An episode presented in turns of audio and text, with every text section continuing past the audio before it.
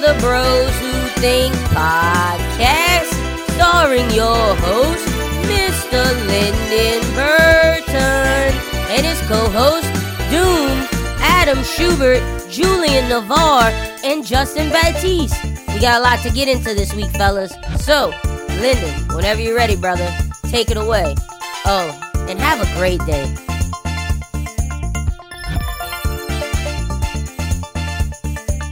Yes, yes, yes, ladies and gentlemen, welcome to another episode of the Bros Who Think podcast. My name is Lyndon Burton, aka Young Boy DeWitz, aka the People's Champ, aka Beard Gang is in the motherfucking building. Yes, ladies and gentlemen, this is episode 130. Moving on up, man. Each week it just keeps growing and growing. Episode 130. I am joined by my co-host, as always, Mr. Doom. Doom, how you doing, my brother? I'm good, man. How you living? I'm, I'm all right, man. Can't come. Well, I, every time I say it, like I'm, I'm all right. You know, like we gonna get all of the sad stuff out of the way, but besides that, I'm, I'm doing, doing just fine.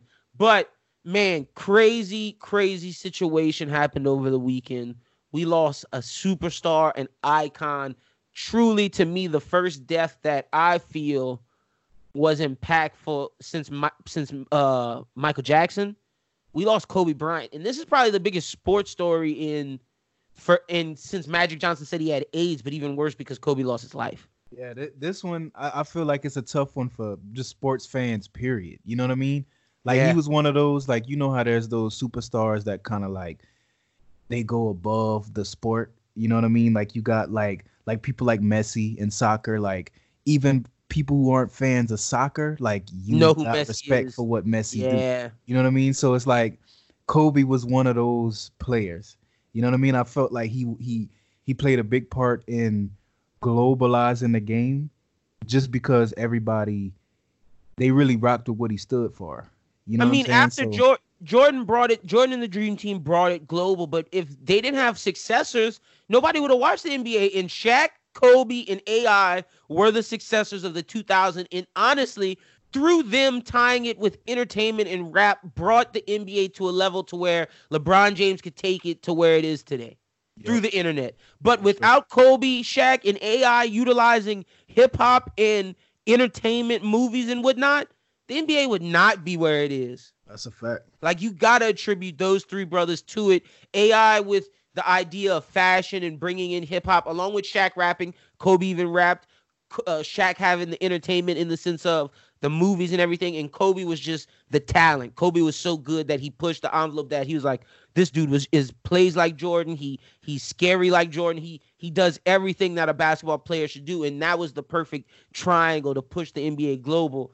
It's just super super sad, and also the loss of his daughter, the loss of all the, those entire families that lost lives. Like one family lost a mom, a dad, and a daughter, and the only people that are left is the brother and the sister. That is gut wrenching and heartbreaking. Yeah, man, imagining being those people. that is really tough, man. Mhm. And, like it's just crazy because I feel like the situation could have been avoided. Like I, I don't want to be that guy to kind of talk about what happened just because it's still fresh. I thought so. I look. you know what I mean? I didn't. I haven't said anything because every time I've talked about this, it's always been from like the sad angle. But we could we could get into that because I said we- uh, I said this is pros Nick pocket. We talk about that shit, bro. If I'm being completely honest, they did not have to fly in that fog. Like Yeah. the, the the the the control or the the pilot control said, don't do this. I Yeah. get the homie is like a Navy pilot. I get he's the best. Like, but if the people tell you don't do it, you kind of shouldn't have do it. Yeah.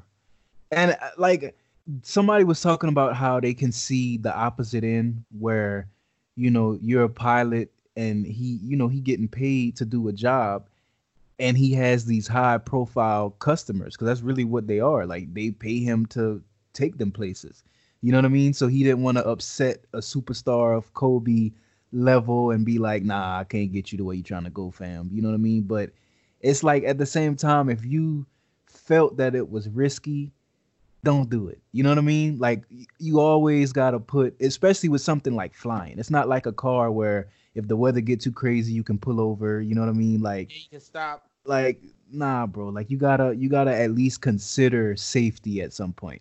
You know what i mean? But like i said i really don't want to do that because he was one of the people that lost his life too and i don't want to talk ill on his decision making. You know what I mean? But it's it. I do wish it would have went another way. I guess that's what I'm trying to get at. Like I no, I'm with you. Would have went a different way. I, I said the same thing about when X died. Certain things are just avoidable, and it's not it's not us talking down on the dead. It's just they just are avoidable. For example, X, when those dudes try to rob you, don't fight them back. Just give them their your stuff. Like it's just material shit at the end of the day, and you got shot. Like that shit sucks. Where in this, don't fly. Like just don't yeah. do it. Like it is super sad. I have compassion. I uh, Kobe got me into basketball. I feel super super sorry for the entire families and everybody affected, even the pilot who lost his life and his family, because he, like you said, he lost his life as well. But you can question the decision that got got him there, one hundred percent. Yeah. So that and, and but with that being said, let's take a moment of silence for everyone who lost their lives in that helicopter crash, and I send my prayers and condolences to everyone affected by that, the family, friends, and loved ones. All right, Doom. Let's let now that we got that out the way. Any because I'm gonna talk about this later on, on in Bros Who Ball, but any moment memory from Kobe that you have basketball wise that you just that stands out to you.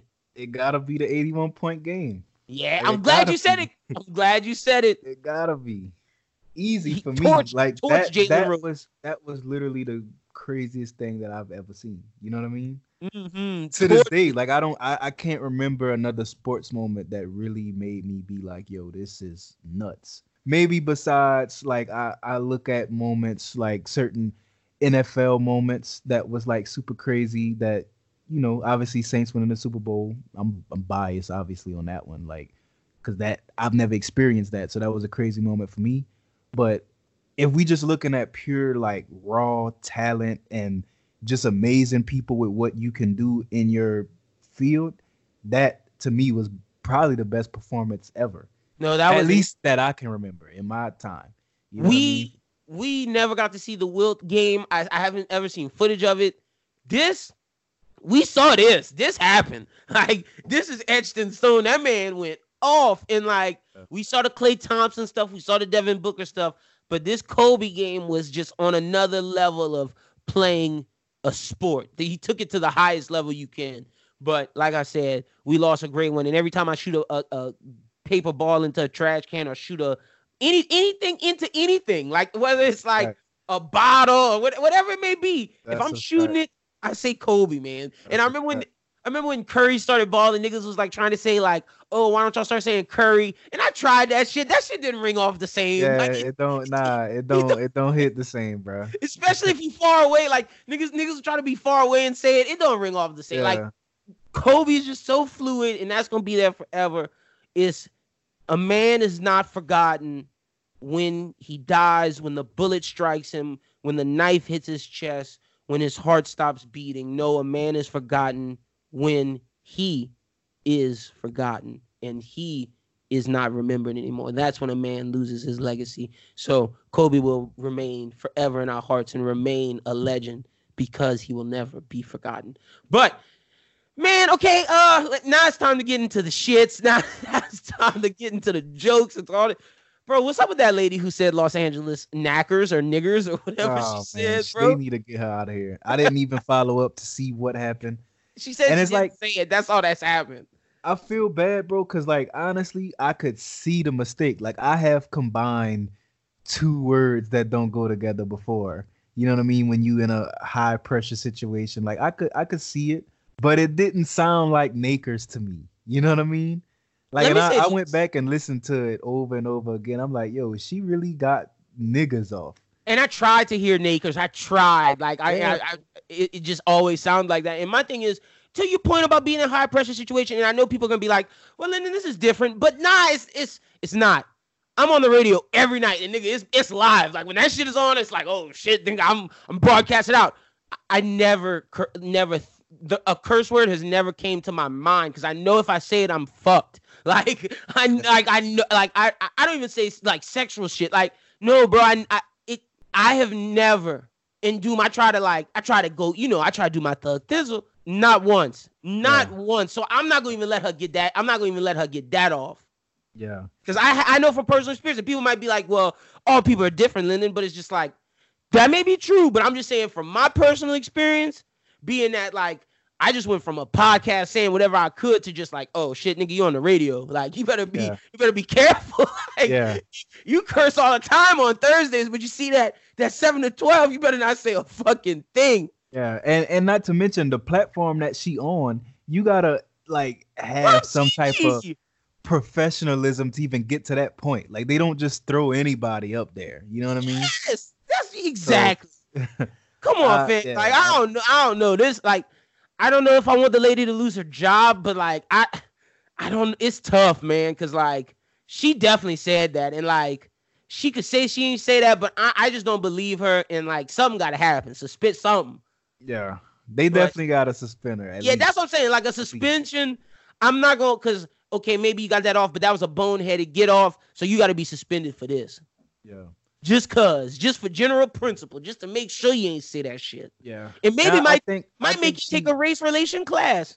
Yeah, I think it's good because that that kind of killed a projection of her career. Like I think whatever whatever level she at now, that's that's her peak. Nobody taking a chance. Mhm. That kind of bullshit. She not about to become Megyn Kelly or, or whoever. Like she, that's that's it. She news anchor. You're Yeah. you're, you're locked because you're the lady Yeah. who said Los Angeles Lakers the day Kobe Bryant died. Yeah, what a dumb nuts. bitch.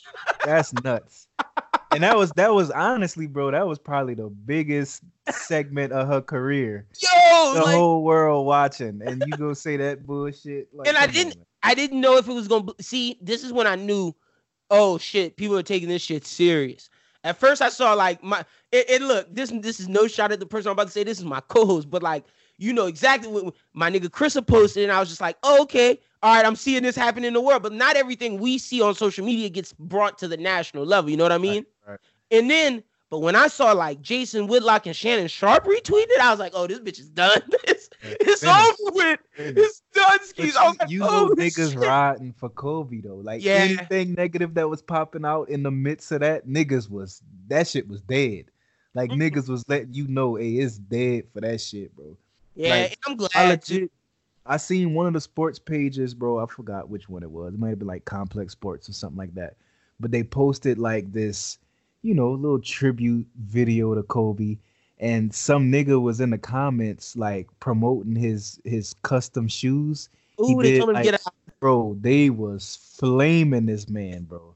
Like he probably thought he was doing something fire. He was like, "Oh yeah, this tweet about to get some traffic. If I fucking comment on this tweet right under it on the first reply, he- hella niggas gonna see my shit. I'm about to make some sales selling these Kobe shoes."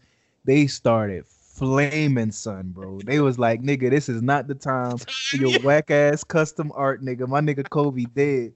Like. I'm sure they ruined this nigga whole little hustle, bro. He was done. It was yo, you gotta know was the right time and was not like it is not the time like that. The day that Kobe died, I did not tweet anything about promote. It's not the time to promote. It's not the time to do any like. Uh, we just lost an icon, bro. It's not the time to promote your individual shit right now. You got tomorrow and the day after that to do that. See, for this day, fact. we just got to be in remembrance and sad all together. You better. It, I saw niggas on the internet clowning, and then when I saw them on the timeline, I just I, everybody was just like, "Now is not the time. Now man. it's not." Like it, people, it was, bro. It was really crazy because like I seen shit like Trump would tweet something, and the entire like reply section was nigga, not today, Kobe dead. like niggas was not playing, bro. I seen this one had me dying, bro. With some girl, she posed, you know, the typical little thirst trap picture. yeah, She they was telling that shit out. star, stop. Bro, her caption was "miss me" with a fucking question mark and a little winking emoji, and uh, some nigga was like, "Fuck out of here, bitch. We miss Kobe." like, yo, I was dying, bro. Uh, yo, Niggas that was really wilding, bro. the internet was unified, bro, on that day. Yeah. Anybody who was getting their shit off was like, no. And then look, another thing, th- and I said I was gonna say this, bro. It upsets me to the highest degree. And I don't know if it's bots, I don't know if it's real humans, but the people who come out and was talk trying to discuss his rape case the day he died. What the fuck is wrong with y'all? Like, who raised you? Like, what is now the time? This man is dead. Seven other people are dead. His daughter is dead. There are families in neglect, and there's families in sadness. And you gonna pick the time to talk about this man's r- a rape case? Yeah, Get the bro. fuck out of here. was- fuck all the people who put Rick Fox in the shit because Yeah. that was fuck. That was bad That- journalism. That's super crazy. Like, Bro, the whole the entire thing was bad journalism. Like I remember when the news first broke, I legit didn't even want to read shit because there was so many different things coming out. I was like, I don't even know if he really died. Like That's- I waited for the ESPN thing to come out because it was like, yo, I'm seeing so many different stories that I, only- don't even know if there was even a fucking crash. You know what I mean? I'm with you. I Like- only commented on the one the when when he initially died. I only I was like, what the fuck is this? Please don't say this is true. Then shit come out, and then I was like, and I was like, oh god. And then, and then I went silent, and then I retweeted somebody who was like, "Yo, y'all got to stop putting out fake stories." Because at first they said all of his daughters were dead. Then they said Rick Fox was dead. It was like, nigga, y'all are just y'all are the worst. They just be thirsty to break a story, bro. That shit is trash. Like honestly, bro, it was anything that I felt like if y'all not celebrating the this man legacy, then just stop for a day. Just give it Yeah. a day, bro. Like let the like this man ain't even fucking they probably didn't even recover the body from the scene yet. And You y'all talk about his rape case, y'all talk about all the negative shit that y'all all think of those about. Like, people, bro. like people all gotta those be sick. Mm. And I actually I want to know your thoughts on this. You you you familiar with Dr. Umar, right? Oh, this that nigga Bro. needs to go sit his ass the Bro. fuck down. Bro, this nigga like and what was fucked up is I remember watching him when I first know like first seen who he was. It was when he did his first Breakfast Club interview.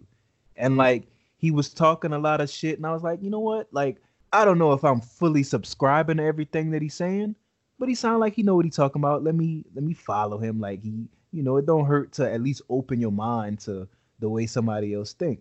You know what I mean? But Mhm. after this shit, like the Kobe situation, bro, he's lost all credibility with me.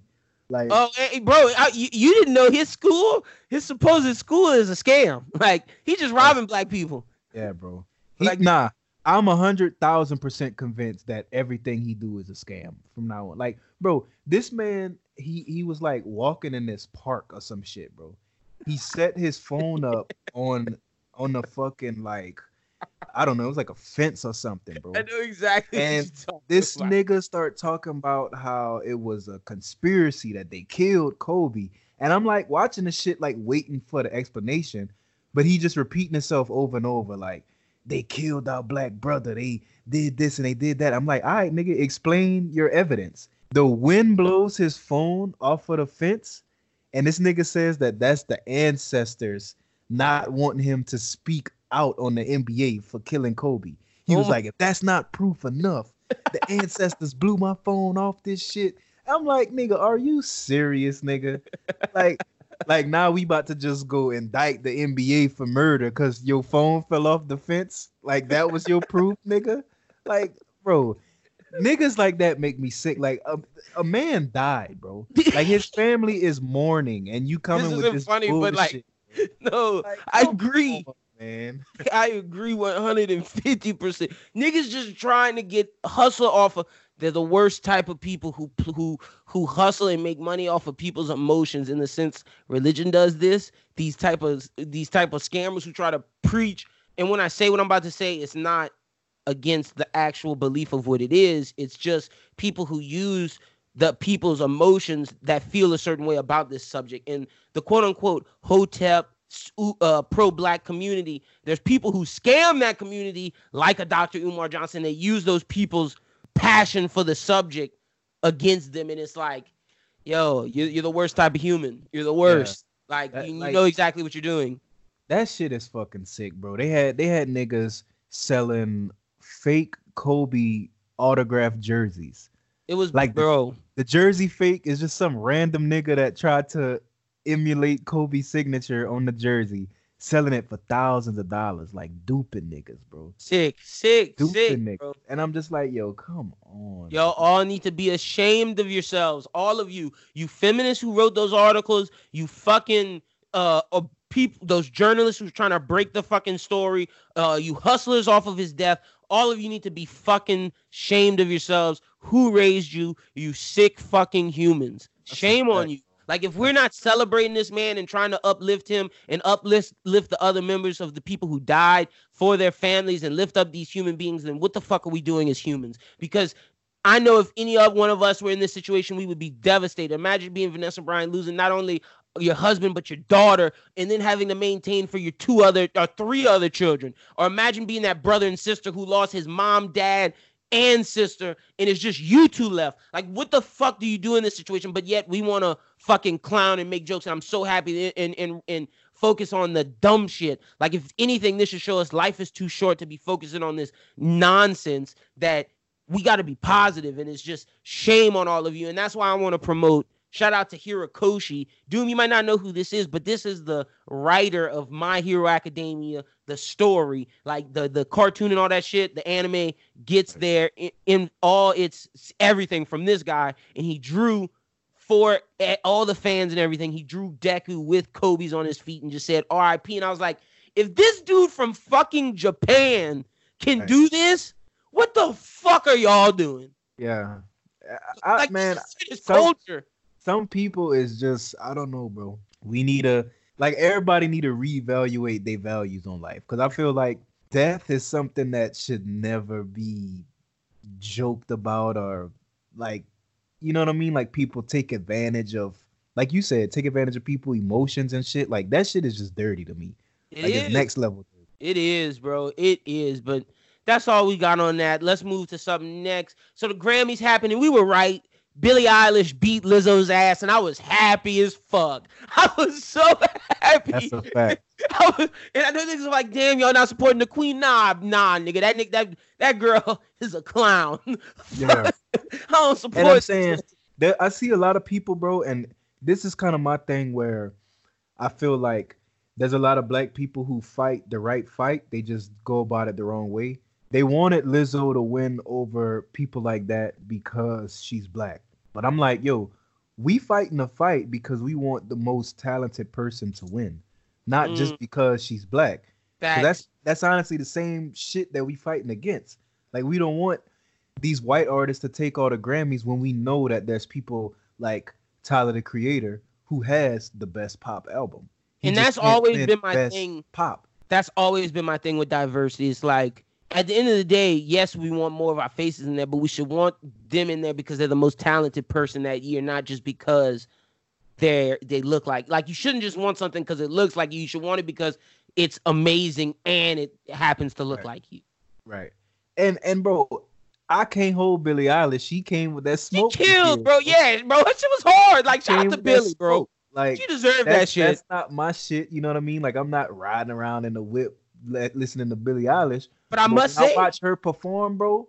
She fucking got it. Like mm-hmm. that's not that's a different level than what Lizzo bring to the table. And no no knock on Lizzo because I fuck with Lizzo, bro. Like I I really fuck with the fact that even though she personally annoy me, like I fuck with the fact that she has the confidence to do what she does, even in the middle of people talking shit.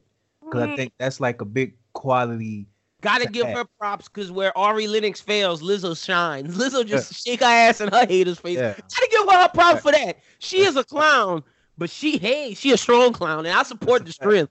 Like, right. gotta give her props. I'll always support that 150 million percent. You know what I mean? Especially coming from a black woman that do it in the middle of people telling you, yo, you can't. She get worse than Ari. Like we gotta call a spade a spade. She get it bad. Yeah. Like, because I know shit. people commenting on her her page a million times a day about her weight. Bro, oh, I know it. Yeah, I'm saying, bro, if if Ari would have got the same smoke that Lizzo got after that Lakers game, quit. Yeah, bro, she would have her career would have been over. Like she like, probably would have never had took that in stride. Lizzo just put bro, some booty and said, "Kiss my ass." ass. Like, like even the people, yeah, even the people that I felt like she thought would have been behind her wasn't. Like even those people was like yo you you did too much. Which she did do too much but she did. like i said i applaud the fact that in her mind she was like yo this is the move. And she just went with it. I applaud the confidence. regardless if if you agree with it or not she went with it. So i'm hey i applaud that all day. But, but yeah no billie definitely deserved to win yeah. yeah. Billy billie deserved to take that shit. Because like when i'm at the radio station and, and and lizzo comes on I turn it low. Like like I like because I don't have to listen to what's playing at the time. I turn Yeah. turn it low. Maybe watch maybe watch the game. But see when Billie come on, I keep that shit on. I, I be bobbing my head. I'm not gonna lie. That's what's up. It's just the truth, bro. That little shit just it's not for me. But uh I want to talk about Tyler's speech. Yo, powerful, powerful speech. And I think it's I was proud of Tyler because it showed his maturity. Because I believe if this was him during Bastard or Goblin, he'd have definitely said, Yeah, I'm glad I got this, but fuck this shit because y'all calling urban, that's like calling us niggers. Like he just said Yeah. it. But like Sure. the way he the way he articulated himself, in the way he he got his message across in a polite but still I felt the emotion, the power, I felt the anger behind it, but it was in such a calm and intelligent and articulate way that it was like you can't help but accept this. Like you have to acknowledge this, even if Yeah. you don't like Tyler Creator or anything. This man said something that's very important that people have to pay attention to. bro. But for the life of me, I still can't understand why us as black artists, why we can't just get to a point where we say, you know what, enough is enough. We not letting this shit validate us. Like, why don't we have a revolt awards where it's it's the controlled by black people? They gotta be getting 'Cause- a check. Somebody gotta be getting a check because it don't make. s- You're right. At this point, it doesn't make sense. And I know people say the BET Awards, but we don't take that shit seriously. And it should be like nah. Volt, or it should be like a Rock Nate. A Jay Z and Diddy need to put it on, but they're not. And, and I don't. And I don't think. I don't know if they're getting a check, but it has to be something. It ha because there's no reason why it's not. It doesn't exist already. Yeah. And and bro, like the BET shit, that that whole network is what Tyler was talking about in the speech. Like Viacom is not black owned. They just No. BET is under the Viacom umbrella, and I feel like BET is just a network where it's like, okay, we know that niggas want nigga shit, and they gonna tune in to niggas being niggas. So let's give them a little network. We can say, oh, we gave the black people the opportunity to shine, but we still pull all the strings with everything that go on. We can control the amount of niggadry that's happening on this screen. You know what I mean? And like I think we need something that is not that where we can really be us. Cuz I look at it like, bro, if I was to, you know, become this successful artist tomorrow, I would feel way more validated if Diddy recognized my talent than some white guy at the Grammys. You know what I mean? Like mm-hmm. some some white panel that decides, you know what I mean? Like obviously, like Tyler said, it's it's a fucking accomplishment cuz even to be in that conversation of a Grammy, you got to be doing some crazy. Yeah, I'm not gonna lie. I, you like know what I mean? I would love like if, if I was an artist and I put out something and I got a Grammy, I would be hyped. That shit would be fire. But that's just because of the legacy that it left. But you're Yeah. right, it would be so much cooler if like Drake was like, "Yo, nigga, I fuck with your music." That would be better. That would be way much better than a Yeah. Grammy. Like one hundred percent. and I'm saying as an artist, I would feel like, yo, I accomplished some shit if Diddy or like you said, somebody like Drake said, like, yo, you are the best in your genre. Yeah, You deserve this. Like, yo, I'd be like, yo, this is I would cherish that award way more than a Grammy. You know what I mean? It would be like it would be like like if you you a basketball player and somebody who's never watched a game of basketball in their life tell you like, yo, bro, you suck. Like you be like, nigga, fuck out of here. Like you don't even know shit about shit. Like these people, the panel knows nothing about yeah, our culture. it's people because it's not it's not even just it's not even just Caucasian people. It's like because you could be a white person that's like a hip hop head, you could vote, Yeah. but it's like it's the people who listen to like classical orchestra music that's voting. People Yeah. that listen to country that never heard a rap song in their life that's voting. Like it's not It's, like it's people who thinks that Macklemore's album was better than Good Kid, Mad City. I will never get over that a day in my life, bro. I Yeah. will die still feeling played off of that. Like that album deserved it. You know what I mean? And even Like- if, and my thing is, I always say this: like, if you're not gonna give it to a good kid, you didn't give it to nothing was the same. Yeah, you bro. gave it to the Macklemore joint. like you come on, bro. What are we talking about? Like, and this is the shit that still got black people tight. You know what I mean? Like it I'm saying, bro, we can easily take our shit and bring it somewhere else, bro. Like there will always be a, a, a audience for what the Grammys do. You know what I mean? Like that's not what I'm saying. I'm not saying that the Grammys is trash. And I'm not saying that we should stop going to the Grammys altogether. But I'm saying we should have our own shit where we know like okay, if we talking about who's really accomplishing shit for the year and we want an award that actually holds weight, bro. Cause we don't have that. Like I feel like even BET is not that. You know what I mean? Yeah, like there's no- literally no outlet that says like, yo, nigga, you deserve to be recognized for what you've done. Cause I feel like there's a lot of people in the game that will never get that kind of shit that should. You know what I mean? Like there's Mhm. people that's really killing the game out here, bro. That's not receiving the kind of like I don't know. I don't I don't know the right word, but they need they need a pat on the back for all their hard work. They need the Like, I- right uh, uh for the for they don't they don't get the acclaim. They they don't get the they don't get the recognition. Like I know, yeah. Like for example, we never see Young Thug getting something. We're not gonna see Griselda getting something. We're not gonna see these people. Uh, it's only gonna be the Drakes, the Kendricks, the Coles, and and it's shout out Twenty One Savage because he won a Grammy. Yeah. But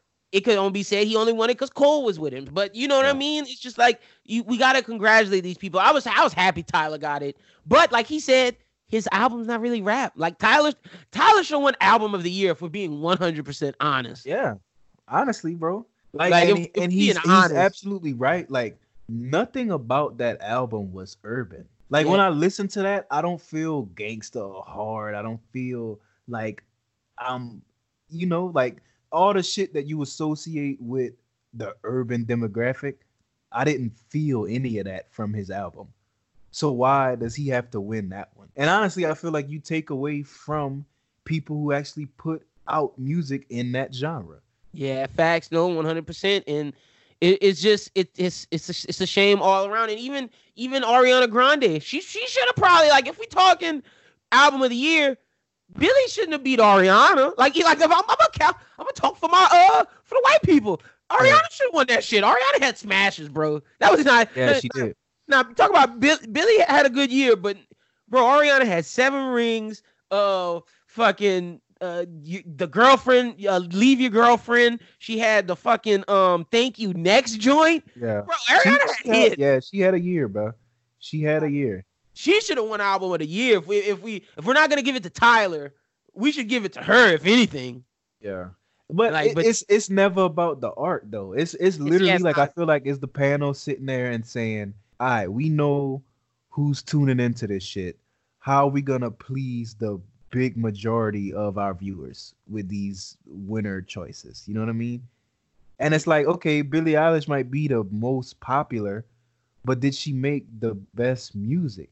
Because at the end of the day, I feel like that's all it should be about. no one You know what I mean? Like that's it. There should be no other deciding factor besides the art. It shouldn't be who's gonna come perform, who's gonna show. No, like even if the Yeah. niggas not showing up, like they have better music, give it to Yeah. them. Like it don't Right. matter who. Right. But that's all we got on the Grammys. Let's let's move into some clown. Like now we're getting into the clown. Oh wait, before we get into the clown territory part of the podcast, bro. Party, bro. Party playing with our emotions. He gave us some bullshit ass ti- like his title. Like when I when I saw that title, I was just salty because it was like, bro, you waited till January 20th. You knew you was two days away from the end of January to come tell us your album is called Party Mobile. And then you telling us it's not till February, but we don't know what part of February. We might get to February 25th and still not have Party Mobile. This is some bullshit He he's setting himself up for this for to be failure. yeah, he clowning. Because I'm I'm, better be hard. Oh, I'm letting you know after the Drake single, I was ready. I was ready too. Cause Like shit was tough. I hated on the song when it first came out. I didn't really like the bop. Like I was like, ah, this this for the women. This this they little. I'm out by the pool. I'm sipping my little drink or whatever, and we turning up doing you know crazy ratchet shit. But then the longer I listened to the song, I was like, yo, these niggas really killed this. Like this. Yeah, this hard. song, bro. And then I'm like, all right, now I'm ready to see if this was the okay. This is just what I, I let off to lead into the project. Now I want to see when he fully in his bag. And now when you like, cause to me, when you push an album back, all that tell me is that you wasn't really ready to cash in all the shit you was talking. You know what I mean? Like you wasn't all the way prepared. And I think maybe maybe the Weeknd got him off his game because he know that the Mm. Weeknd about to drop, and I feel like the the reception been better with the Weeknd shit that he been. It releasing. has. And look, I, I play Party Next Door like every day, like once once or twice a day. But the Weeknd gets played like seven, eight, nine times a day. Yeah. Every like at least on just just my show. Like it, and I, that's not talking about for the remainder part of the day. And I think Party Next Door is only a nighttime play. So like I get it. Like you trying to make sure this is good, but like Party at this point, I get you trying to get out of this your cult fan base, but like at this point, you trying to you gotta retain your cult fans. Like Yeah. fuck trying to break through the next level. Do you even have your cult fans at this point? And I know that's wrong of me to say because I will listen to a Party Next Door album just like you would, the rest of his cult fans will because we like his music. That doesn't take away that we're fans of him, but it's just like, bro, you don't realize you gotta appease us first Yeah, because we've been the people championing you. exactly. And and like that fan base is the niggas that keep him alive. 'Cause. If, if you start going on a little promo run and you drop your single before the project, if it's not us retweeting it like, oh shit, nigga, I can't wait till this party drop. Facts. All the people that's not really in your cult fan base, they not giving a fuck about what you about to drop. Especially And- when you took so long since the last drop. Like, and nigga, who been streaming all them shits, w- giving you money, g- getting you to tour, like make because you're not touring. Who's who's buying all that merch? Your cult fan, like us, us, Yeah. the people that you asking to retweet this shit. Like, yeah, bro, like you got to do better than this party. You can't wait till the 29th to tell us your album is called Party Mobile, some bullshit ass title. And bro, I'm so sick of these artists coming with a release date and not being able to make the yeah, you gotta you gotta keep your word, bro. Like Bro, as a I'm saying like when we were kids and like you know, let's say the only know. person who did it was Wayne, and it was wor- It was the worst. Yeah, but I'm saying even with Wayne, like when you think like when he dropped the Carter Two, nigga, you had to go to Walmart and get the CD. Like there's a whole like process that goes into dropping an album. Like it's not like okay, I wrapped up the last song tonight and tomorrow morning these shits It's gonna be on the shelf. Like it don't work like that. Like now, bro, these niggas is literally like they wrap up this last session in the studio and they And just it- click upload and we got the album. Like what the fuck are you pushing it back for, nigga? Like you know, you right.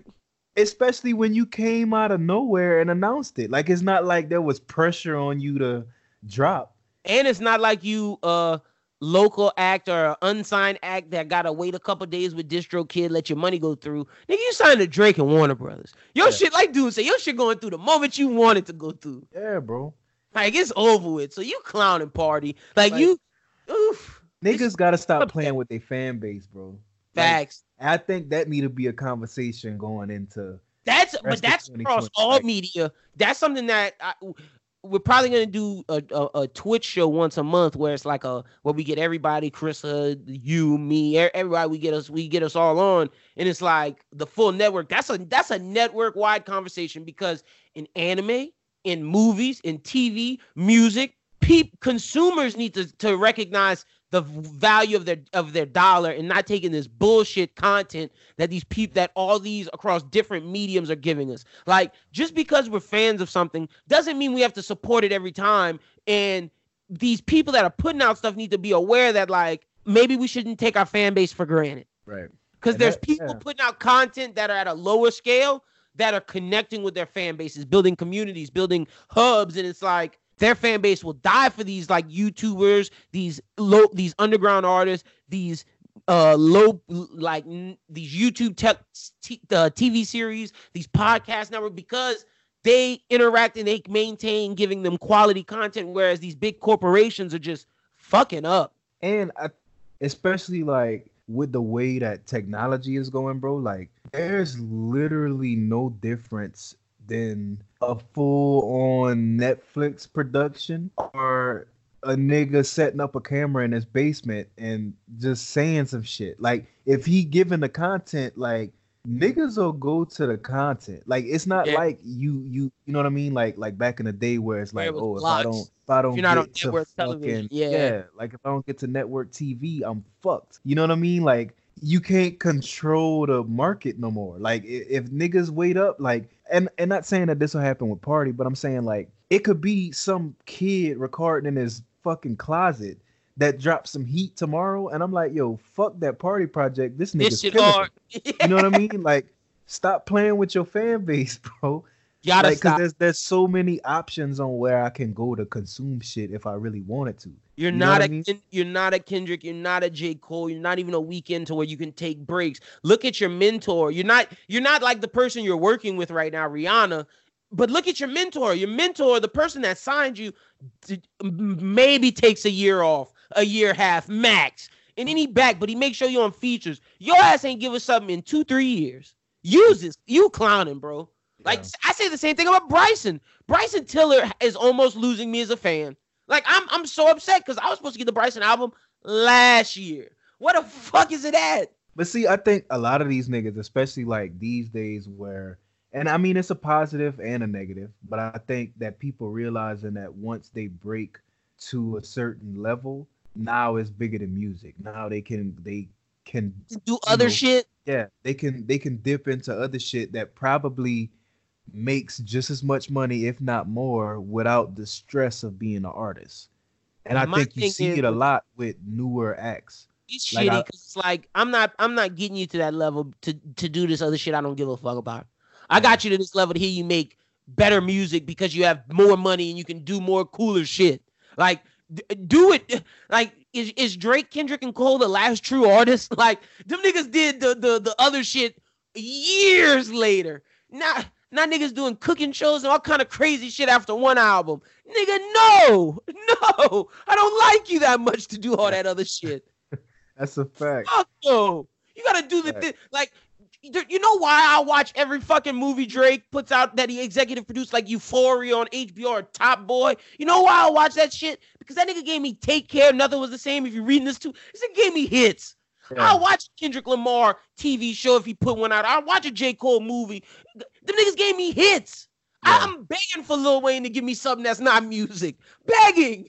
Give me a sports show, Wayne. Something. and and it's because you know that they literally dedicated everything that they had to Yes. making sure that it was on par with what you expected. they and I- I cared about think- the fan base. Exactly. And I think that's the only difference between talented niggas and the greats is that the greats actually care about the quality of what they're doing and they take pride in delivering on what they say they're going to deliver on. And not saying that that's not the case with Party cuz I Well, think you do just yeah. got a lot of shit going on cuz as an artist, bro, you do get self-conscious about You work. You don't want to. prop. You don't want to put out. You know Yeah, I mean? Especially- about it now. when he he had a, a point in his career where he knows that it's like okay nigga this This, this, is, either it's gonna boost me to the big time status or I'm gonna forever be the nigga that flopped.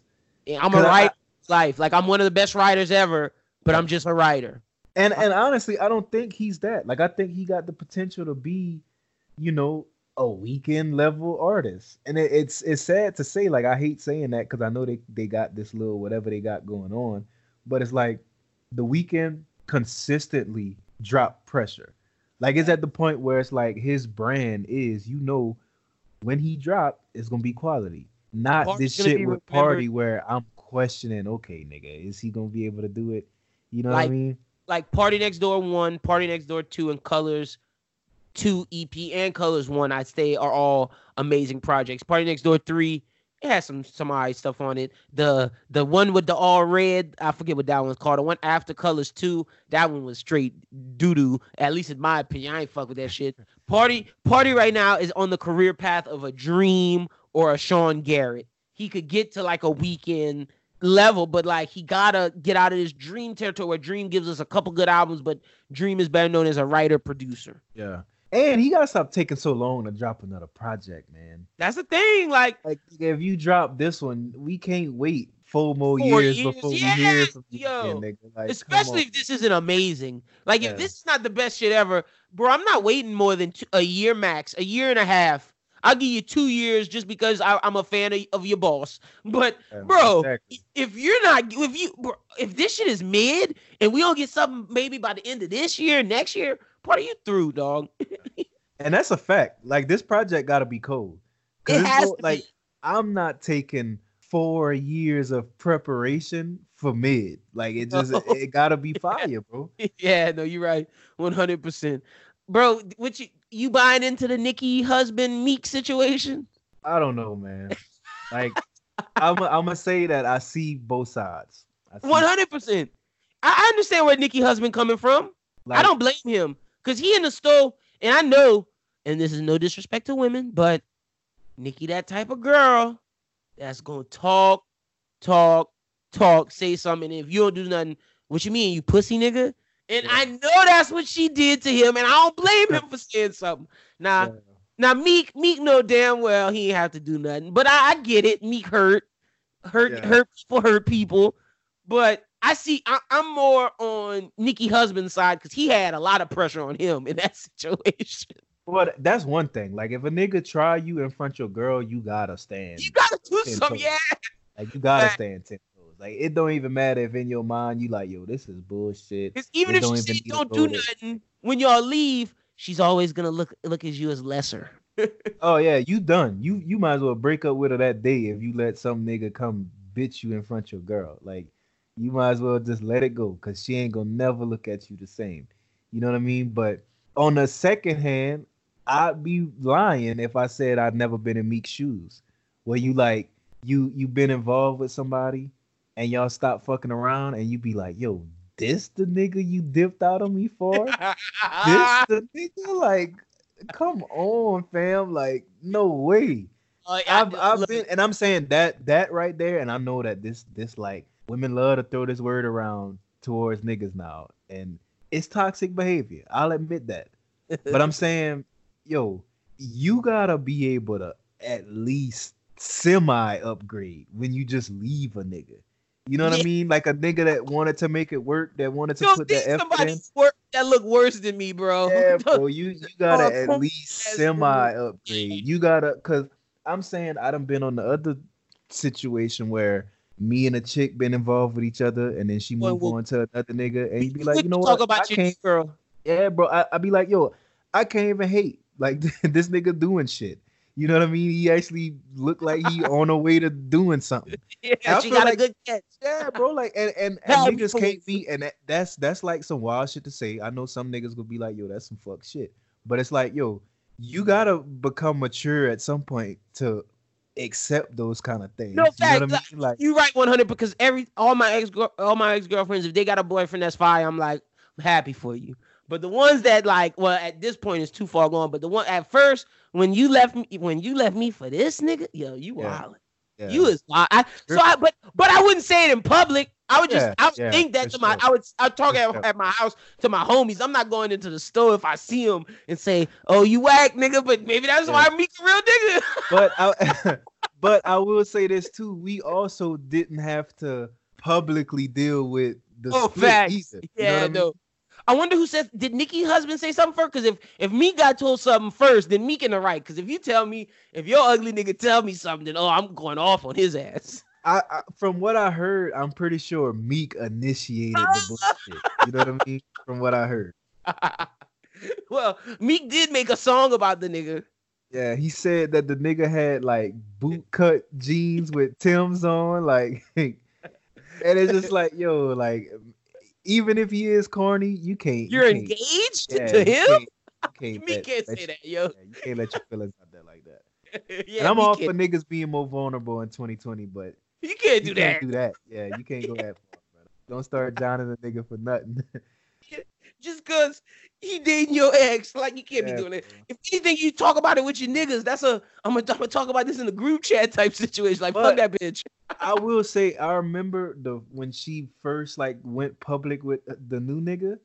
I remember thinking like, "Yo, who is this nigga? Why is Nicki talking to this nigga?" Like he just looked weird, bro. Like she was making a video and she was doing Nicki Minaj ass shit. You know what I mean? He just and I just standing in the remember this nigga standing in the background with no shirt on, just swole as fuck. But he looked so awkward. Like he just looked like he didn't have no idea what he was what was going on. You know what I mean? came off the block. And I'm just like, yo, this the nigga. So I feel Meek. I feel him. But it's like at the same time, you can't say that. You can't. no, yeah, you can't. Like I feel Meek 100, percent but you can't do that in public unless. Nah, I must cap for Meek unless he came at you first. But even if he came at you first, you can't make that song. Like I get making so you just can't get that out there. And but James Harden did kind of leak it to everybody, so I blame snitching ass James Harden. Yeah. but you you just can't let another nigga know that you got him that he got you feeling a certain yeah, kind of no, yeah, I would I'm- never. I'm I'm all for that. Like, nigga, you can be as hurt as you want to be. Like, I don't blame you for feeling how you feeling, but don't ever let the other nigga know that he like one up you. Oh, you know what I mean? bro? You can like the whole time I was hurting, bro. At, after any breakup, and it was one one breakup, I was so hurt. I just was in my mama house, and I just punched the window, and my hand went cl- straight cl- straight through the glass when it came out. It ripped my hand. I got a scar now. I had to get stitches. When anybody says something, how you hurt your hand? Oh, nigga, I fell. Yeah, I'm not Yeah, saying bro. shit. What's You wrong with you? I let y'all know this bitch Yeah, hurt bro. me. Like I can talk about it now because that shit funny, but like Yeah. back then, hell no, a nigga was hurting bad. Yeah, bro. And I'm saying, as a nigga, I know how that feels, bro. And especially like Meek at an age where it's like, bro, you ain't just playing little girlfriend boyfriend shit. Like they was they was really trying to build, bro. And then You know what I mean? you right there in the public, so me getting thing like, oh damn. Every Yeah. time Nicki posts a picture with a me getting tagged, like you see that she with this nigga. Oh, I'll be. Oh yeah, that's double hurt. Bro, and I can't even flex, bro, cause like we we get we we some grown adult niggas now, bro. Like I'm saying the the relationship that I'm currently in, like this is the first relationship that I feel like I've been seriously in something as an adult man. yeah. Like if something was to happen and I had to like just see my girl moving with another nigga. I would feel played, son. You know what I mean? Like I would really feel played. So I can't even like hold him. Oh, no, I'm not fronting on his hurtness. I'm just fronting on how he projecting the Yeah, hurt. yeah. Yeah. but like- what what I'm saying is, if like let's say I'm shopping in Walmart and then I, I go down the aisle and I you know I see my girl and her new nigga, I don't know if I just sit quiet. I don't know if I can not oh, no, no, let the let the petty out. You know what I mean? See, but there's a way to be pe- okay. I think I, I agree with you. You got to be petty in that situation, but you got to be petty as in like, like, oh, I gotta find, like, you know what I mean? Like, I got a new bitch. Like, Yeah. that's I don't give a fuck about that other nigga. Like, I'm trying to hurt you. I'm not trying to hurt him. But it, it's it's it's crazy different when the chick you got at at one point like she had a little slight fall off in recent years, but let's not forget that she was the baddest bitch on the planet at one Facts. point. Like it's hard to upgrade from that. No, and A Meek chick Mill that make not- her own M's, like she she Meek probably got more bread than Meek. Yeah, no, she did. She did. You know what I mean? Like you not just bouncing back with another female. Like, bro, the She was trying average female out here is like trying to take him for everything he got. You know what I mean? Like when you meet, you ain't just meet JD. you ain't swiping on Tinder as, as No. Meek Mill. You know what I mean? Like, like he in a whole other ball.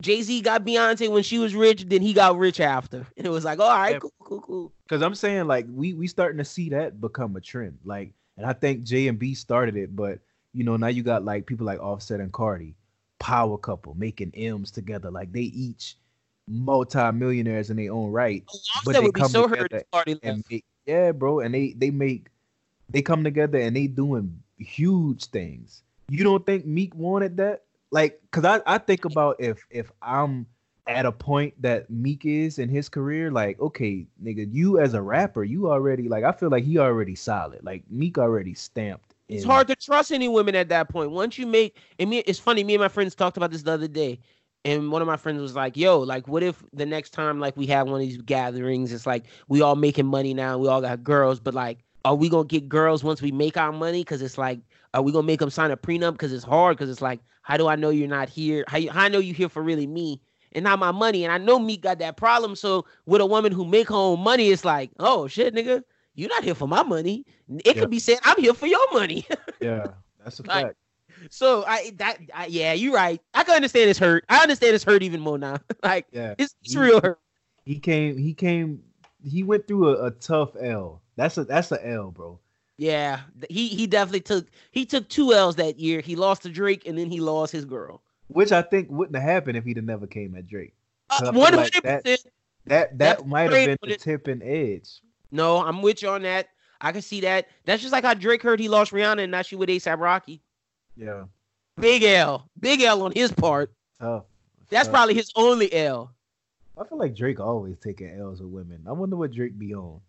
it's like every woman in the world is they love this nigga, but he, He shoot- somehow never like He maintained. them all the way. like he he, bro, and this nigga had some of the baddest bitches on the planet, bro. yeah, he had Rihanna, Serena Williams. He had J Lo, J Lo. Yeah, he- Jorja Smith, nigga. Like, come That- on, this nigga got bodies. and they say he had the Card one of the Kardashians too. Yeah, bro. And I'm saying this this not just like bitches that you just smashing and like nah, bro. He he getting like dream girl catches. And it just never, you know what I mean? Like he's never got to that point. Like, has Drake ever been in like a real serious relationship? Rihanna was the only real, real one. Yeah. That's the only one that's like niggas really like. Cause J Lo was only for a little bit. Hailey Baldwin was only for a little bit. I forgot he was with Bieber's wife. Yeah. Jorja Smith was the Jorja- only like like short and oh wait, bro. Serena was kind of long. yeah. Serena but and Rihanna. It- it's weird though because when he talked about her on that that last shit that he did um the the interview he did he talked about it almost as if like they had this like brother sister relationship which was Oh, weird. him and Serena. Yeah. Yeah. and that kind of threw me off you know what i mean because i was like i thought he was really rocking with her like that but i feel like he something is weird with drake and his relationships like something ain't something ain't right. Cause I feel like he never like really cuffed a female, and he like like I said, he's had dream girl catches, bro. Like I feel like nigga, females like Jorja Smith, bro. That's not the Shit, he had Catwoman. for a week. He had Zoe Kravitz. I didn't even realize that. I'm That's- just looking at a list right now because we're talking about it. But Yeah, yo, this is nuts. This nigga had yo, he had a lot of fire. Yeah. like this bro. nigga, this Like- nigga's high on the sniper list. I'm talking about like grade A Navy SEAL sniper, nigga. Yeah. He like the American sniper or the Canadian sniper. like That's he is fact, de- he is definitely the Canadian. If if, if Derek Jeter, because Derek Jeter up there, Derek Jeter might be the American sniper. He Yeah. might be. Drake is the uh is the Canadian sniper. Who I don't know who else from America I'm giving the sniper list, the, the best sniper to. Bow Wow up there.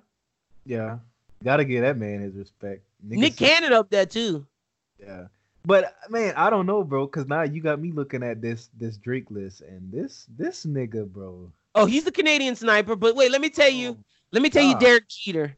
Derek Jeter had Minka Kelly. I don't know if you know who that is. Adriana Lima, Jessica Alba, Scarlett Johansson. Uh, let me look say some more names. He got a bunch of names that you that you might not know. Mariah Carey. Uh, yo, he was cutting up. Like I'm looking at all these women. Derek Jeter was wilding. See, my thing is though, I think I think the reason why I like Drake list is because he like all the type of women that I like. Ah, okay, okay. Like, come on, like just just Riri alone, bro. I feel like nigga, you you you got Riri on the list. Yeah, no, that's fire. you already in contention for number one. I'm, I'm looking. I, at, I never even realized that this nigga got Tyra Banks on the list. see, I don't know if that's real though. Like, Ooh, man. Nicholas is fire. oh Nick yeah, Nick, Nick- Cannon yeah. is hard. Nick, Nick Cannon, bro.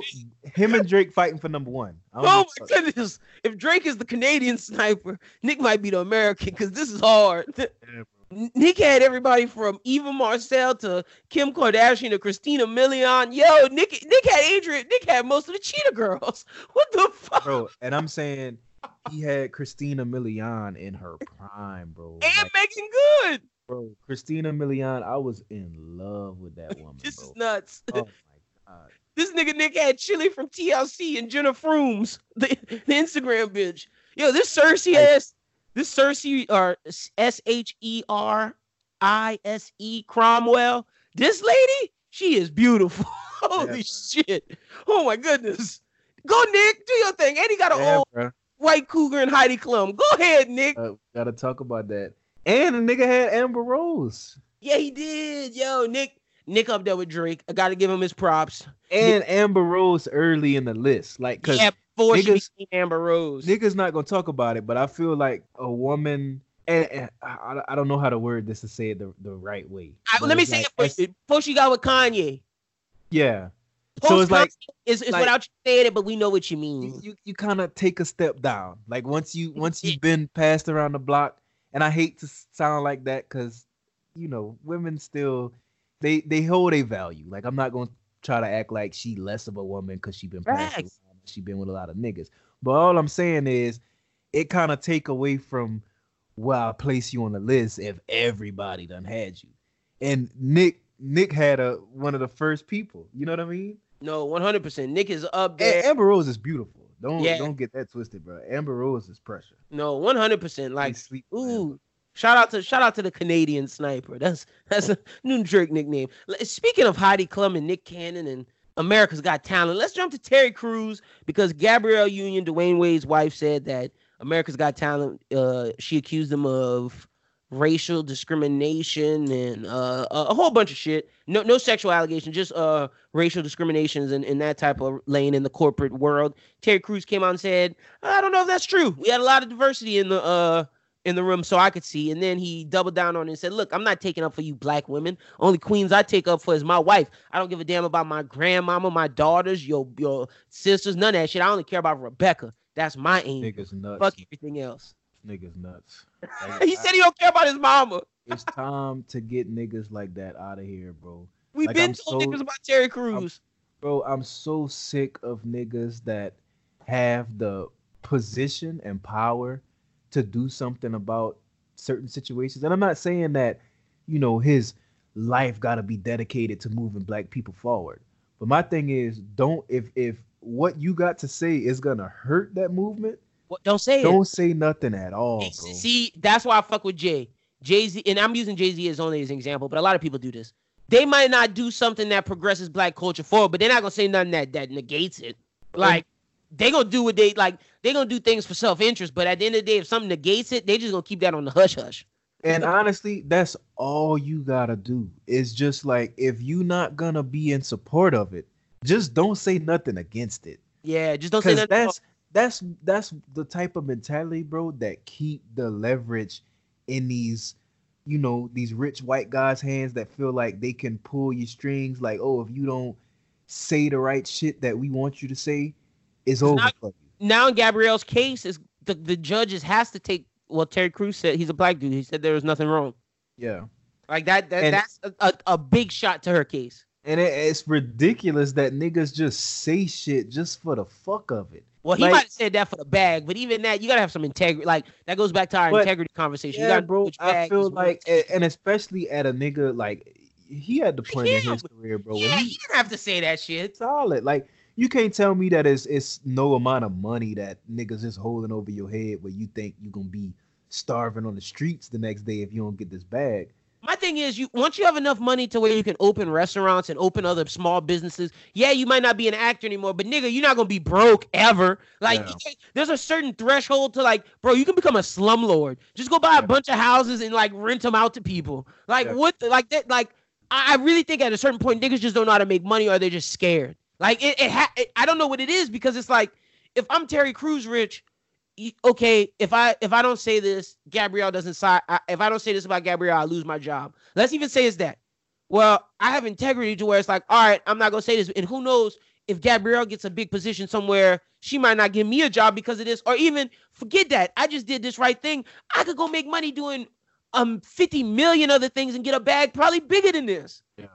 And people like, especially people like Terry Crews, these niggas, they love the validation of what they deem to be successful.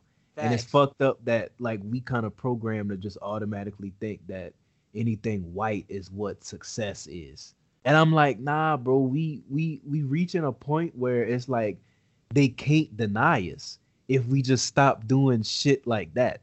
You know what I mean? And I almost hate like because I feel like I talk about shit like this a lot where it sound like I'm against white people, and it's not that. It's just like I legit want to see our people reach a point where we aren't dependent on if they let us in.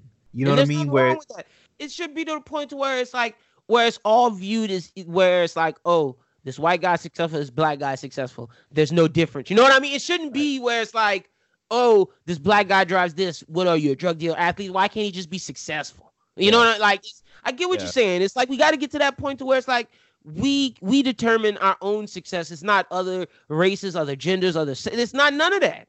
Yeah. And I like I feel like that shit that Terry Crews did, it just hold that whole fight back. You know what I mean? Oh, Not to 100%. mention the shit that he said was fucking ridiculous. Oh, stupid! Like, you don't care about your daughters. He don't like he for his daughters. He said their man will take care of them. They man, Like, nigga, what the fuck are you talking about, nigga? yo, like, niggas bro, stupid. I'll be damned if I taught my daughter that she has to depend on her nigga to take care of her. Like, nigga, what? Now, if she was married and grown, then it's a little different. I, but you still gotta be there for your yeah, daughter. like what the hell? You still then, gotta be there for your get daughter. Like you, you gotta be there. Yeah, bro. And then your mom, you don't care about your. That or your sister? Nuts. That Yeah, that's some nut shit. Yeah, I'm glad you brought this, to my attention. That was this- super nuts. This nigga gotta get the. He gotta go, bro. After he was lying, well, who? Well, I'm not gonna say he was lying. Just that whole his whole sexual assault situation was weird. Seemed like he either wanted it or he was. I don't know. I'm not. I'm not allegedly all that. I don't fucking know. Let me not get into Terry Crews. But uh, next up, we gonna end on Dame Dash. We gonna end on Dame. Dame did an interview, and I like what Dame was saying, Doom. But some of it, I don't know how much I can believe from Dame at this point, man. And let me tell you why. Because I I agree with majority of the shit he was saying about how you have to you have to produce your own brand. You have to try to work for yourself before you try to give your all to another company. That's 100% true. You got to try to be about self uh, entrepreneurship. You got to try to boost oneself, focus on that. Great. I'm with all that. But a lot of the shit was he was saying sounded like he was taking shots at Jay. I hear a lot of envy in his heart. I hear a lot of I don't know if it's true because Dame preaches a lot of this pro black shit. Had this partner Kenyatta Griggs who wrote his culture vulture shit. Then he apologized to all the culture vultures. Then he went fired Kenyatta, hired a bunch of it doesn't matter their race, but not black people. And he he just he it's a lot of weird shit, bro. It's a lot of like because he he talks on about this one thing, but then his actions don't show some of that. Yeah, and I think like what you what you see when when you watching Dame talk is just a human being that he like he feel like he got to keep up this image of the the tough guy. I can never be phased or I can never be outsmarted. Like he he got a lot of those vibes. And I think it was But I- better this time though. Yeah, I, I I think his problem is is that even now he still can't let go of the fact that Can at one point him and Jay were equals, and now Jay is his superior. Or at like- one point he was better than Jay, and then Jay got to his equal, and then Exactly. did. Yeah, no fact. Like, Exactly. bro, everything he was saying was like, sh- like not everything, but like he threw a lot of subs at Hove and Roc-A-Fella. Like Yeah. you, you can see the hate in his heart. But that's been for years. That's been since Facts. they split. You know what I mean? Like, I mean, I, if anything, it's just now kind of calming down. Like when it first was a thing, was like first. when it was the talk of everything, like this nigga was going nuts. You know what I mean? But But his messages, some of his messages is is spot on. yeah, I, I do, I do like agree with a lot of what he was saying. Like I feel like that's something that it, it, it definitely should be important in the black community is to like start thinking from a place of like using jobs and being an employee to build a Your legacy because yeah, you, you, you got to think that every time we get a job it's literally only to help some regular nigga like you and me build his brand and build his legacy you know what i mean what so that's what other races do. Like if you listen to other people, they take jobs for resume builders to get to where they want to go. Yeah. And that's that's what you supposed to do. You know what I mean? You use your job to fund your dream and to learn skills and shit to take you to the next level. You know what I mean? Like and I, like I agree with that 150%. I think the the issue is and I'm glad he got a chance to go back to the Breakfast Club and kind of clear it up cuz the the last time he was there it rubbed people the wrong way. The But I think- thing. Yeah, I think people just don't like hearing like, "Yo, you you fucking up, you doing it wrong." But I think that's something that we needed to hear, bro. Cause like, especially like in the age of like podcasting and shit, like I'm starting to notice, bro, that there's a lot of black people out here building crazy brands and doing crazy big things. And it's like you start listening to these people's story and where they came from. And like I remember uh actually can I can I shout out another podcast on here? Bro, I don't care. Go ahead. Oh, I feel like every young black person should listen to Earn Your Leisure podcast. I don't know if you heard of that one yet, but there's a podcast, two dudes from New York. They the name of the pod is Earn Your Leisure. And they literally just bring on like black guests.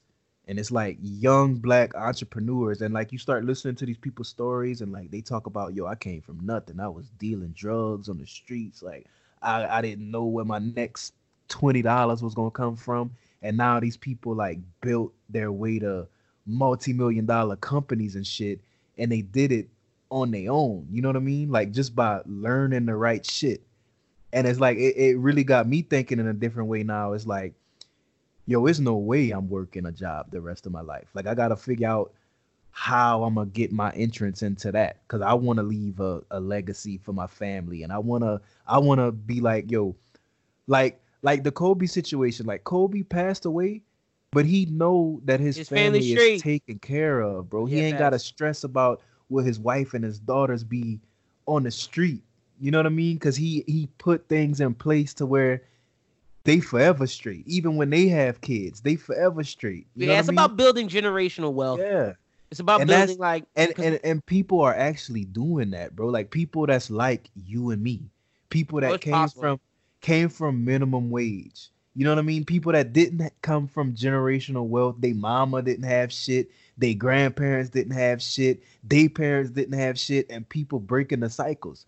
And I think that message that Dame putting out is super important because a lot of us feel like, yo, we just can't do that because we're not in position to. Oh no, bro. You, I, I said this earlier this week. You got to follow your dreams. Like, Yeah. and and there's there's a way to be all in on your dreams and have a, another hustle that provides your money. I'm one of those people. I got to go to school and I got to have a job, but I'm all in on this podcast. Like, at the day that like is is able to like to where I can quit this full time and, and be full time, I will. But it's not like I'm not full time now. I'm full time now. I just do other shit. You know what I mean? Like Yeah. all my attention is to this. I'm just doing other shit to move my life to the area to where this can be the only thing I do. And that's kind of what Dame's saying. You gotta follow your dreams. And it's like you gotta continuously work at it. It's not easy owning your own business. It's not easy getting your dreams. If it was easy to get your dreams, everybody would get them. Everybody would do them. There's a reason why there's only a select number of people who accomplish the things that we want to accomplish because they worked at them. There's no secret organization. There's no easy button to press. No, it's about putting in work day after day after day. The day you don't want to do something, you still got to do it. The day you just want to take a nap, you still got to do it. The day you want to just go out with your friends, you might not be able to go out with your friends. You got to do this all the time to make sure you can accomplish your dream because nobody can accomplish it but you. Yeah. And I, I think like especially with our people, we don't realize like, yo, think about the gratification when 10 years from now, all of that work finally pay off and you like, you know what? I can quit this job. Or I can I can go and get this this other job that is something that might not pay a lot, but it's something that I really love doing. And I can still support myself because I got this thing on the side and it's it's everything that I love doing. Like no part of my day is like, fuck, I don't want to wake up and go to the job today. You know what I mean? Like yeah, that's the thing. You I got to think- love what you're doing. yeah, I think I think putting in the work for that is more important than even the money. And I think that that that message that Dame is spreading, even though it's harsh, and he said something that really stuck with me was he was like, I I t- say shit like this and I'm blunt and direct because I want to get my point across. You know what I mean? He's like, I don't care about how you feel, I care about what you do. And that really stuck with me. It's like, yo, we gotta stop like babying ourselves. You know what I mean? Like that whole The little ego. thing that that people say about millennials being soft. It's true to a certain extent. You know what I mean? Like we all feel a certain sense of entitlement, and then I really realized one day, like, bro, what if my job had to let me go today? There's no guarantee that I could just go and get another job. There's no there's no law saying that somebody has to hire me. Like they can Yeah. just pick somebody. Like, bro, at any moment, our whole situation can flip and we can be screwed. You know what I mean? Like out Facts. here on the streets. So why not put in a little effort to build in some security for yourself to where you ain't gotta even think about shit like that because you set yourself up. You know what I mean? And I feel like that's all Dame be saying, and people kind of take what he be saying the wrong way. You know what I mean? But it's like I don't, I don't really think that anybody's meant to be an employee for life. Like you, But it's always like it's like what my mom says, man. It's not what you say, it's how you say it. You can say you can have the best message, but if you don't carry it across the right way, it's not gonna touch anybody. yeah, Like you gotta, and I think that makes the difference between someone with great ideas, a good leader, and someone that that makes that that's the difference between someone with good ideas and a great leader. A great leader can have the good ideas and get his point across, where someone with a good idea may not be able to get those great ideas transferred the right way. Because Dame has great ideas. It's just he doesn't transfer them the right way. great, great ideas though, bro. Like I, I feel like niggas should really be listening at Dame. Like I, I don't understand why he isn't even more prominent than he is in our culture. Like, It's cause I feel like we respect them, but it's like we respect them for the she did in the past. But I really start looking at his his track record, bro, and this nigga has consistently been successful in so many different things. Like this nigga do it all, bro No, you know he what I mean? does. And he's successful in everything that he try. Like, why aren't we looking to niggas? Like, if if I had a son, I want my son to be watching Dame Dash and trying to learn from what he do. But for some reason, he get this bad rap because he got that attitude where it's like, I don't care about your feelings. I care about what you do. You know what I mean? I care about you getting the message. I think that Yeah. should that shouldn't be a slight on him. No, I, I love the interview. Like, I, I it shouldn't be a slight, but again, you gotta figure a way to or to to present your ideas better. Though we can't always just be like, just because you have a good because okay, there's people, and I agree. He says the best things, and he should be worshiped. He well, not worship. He should be uh put on a higher pedestal in the sense of we should take what he says into consideration. But there's other people who say that, but do it a better way. For example, Jay does that, and I and and and, and there's other businessmen like Steve Stoute doing it. There's uh freaking uh, I'm trying to think of other people. Kobe did it. Uh, there's a lot of people doing that. But I agree. You got Diddy does it. You gotta Dame should be considered in that category, but he gotta he gotta get his message across better. There's a way to talk to people. You gotta at some point, Doom, you gotta talk to people a certain way. And I get him saying his mind, but you can speak your mind without doing all of that. Yeah, and I, I mean, I, I definitely agree both ways, but I, I'm, I'm kind of, I lean toward like Dame's side. Like he, he could spend a whole lot of effort and trying to tweak how he delivered a message, but it's like, why? It's not even giving you, you could the- give the same message, but do you have to do it screaming? Can you just do it? Can you just talk at a normal volume and say the same exact thing? Yeah. See, I don't know, cause I feel like like I am Dame. Like when I get passionate about something, and I'm like really going at it, like trying to speak what I'm thinking. Like it's not because my tone is louder and because I'm getting, you know what I mean. I might have some. I'm talking with my hands now, but I'm like I'm into what I'm saying. That don't necessarily mean that it's coming from an aggressive place. You know what I mean? I feel No, like I. I, I understand his language, and a lot of people don't. And I, I 100% understand why. To some people, that's like, yo, chill. Why are you so upset? Why are you why are you doing it? Why are you doing all that? You know what I mean? But it's like I I get where he come from because I feel like I'm I'm the same way. Like I Great have interview. similar personality, and I I like the fact that people can be passionate like that because it showed me that they serious about whatever message they delivering. That is coming from a genuine place. Like they not just speaking because somebody paid for them to show up. You know I mean? That's true. But it- again, I think there's a way to. Sh- Would you say Joe Budden's a passionate human being? Very much so. Yep. and Joe Joe comes off as aggressive sometimes, but Joe's aggression is different than a Dame's aggression. Like in Joe knows when to turn it up to 150 and take it down to 25. Where Yeah. Dame only got 150 the whole time. Yeah. And But- that's my only thing, because you could be pat. because I agree with that. Because when I'm passionate about something, like right now, I'm moving my hands talking to you. Like that, Yeah. like there's a way to be passionate without being abrasive. Yeah, yeah. I, I mean, I can agree with that. I'm, I'm definitely saying I can see like Cause I, cause I agree with you about the whole passion. I want, if I'm talking to you and you really believe in something, I want to hear your passion. I want to, cause I'm passionate about things and I want to share in your in your passionate thought.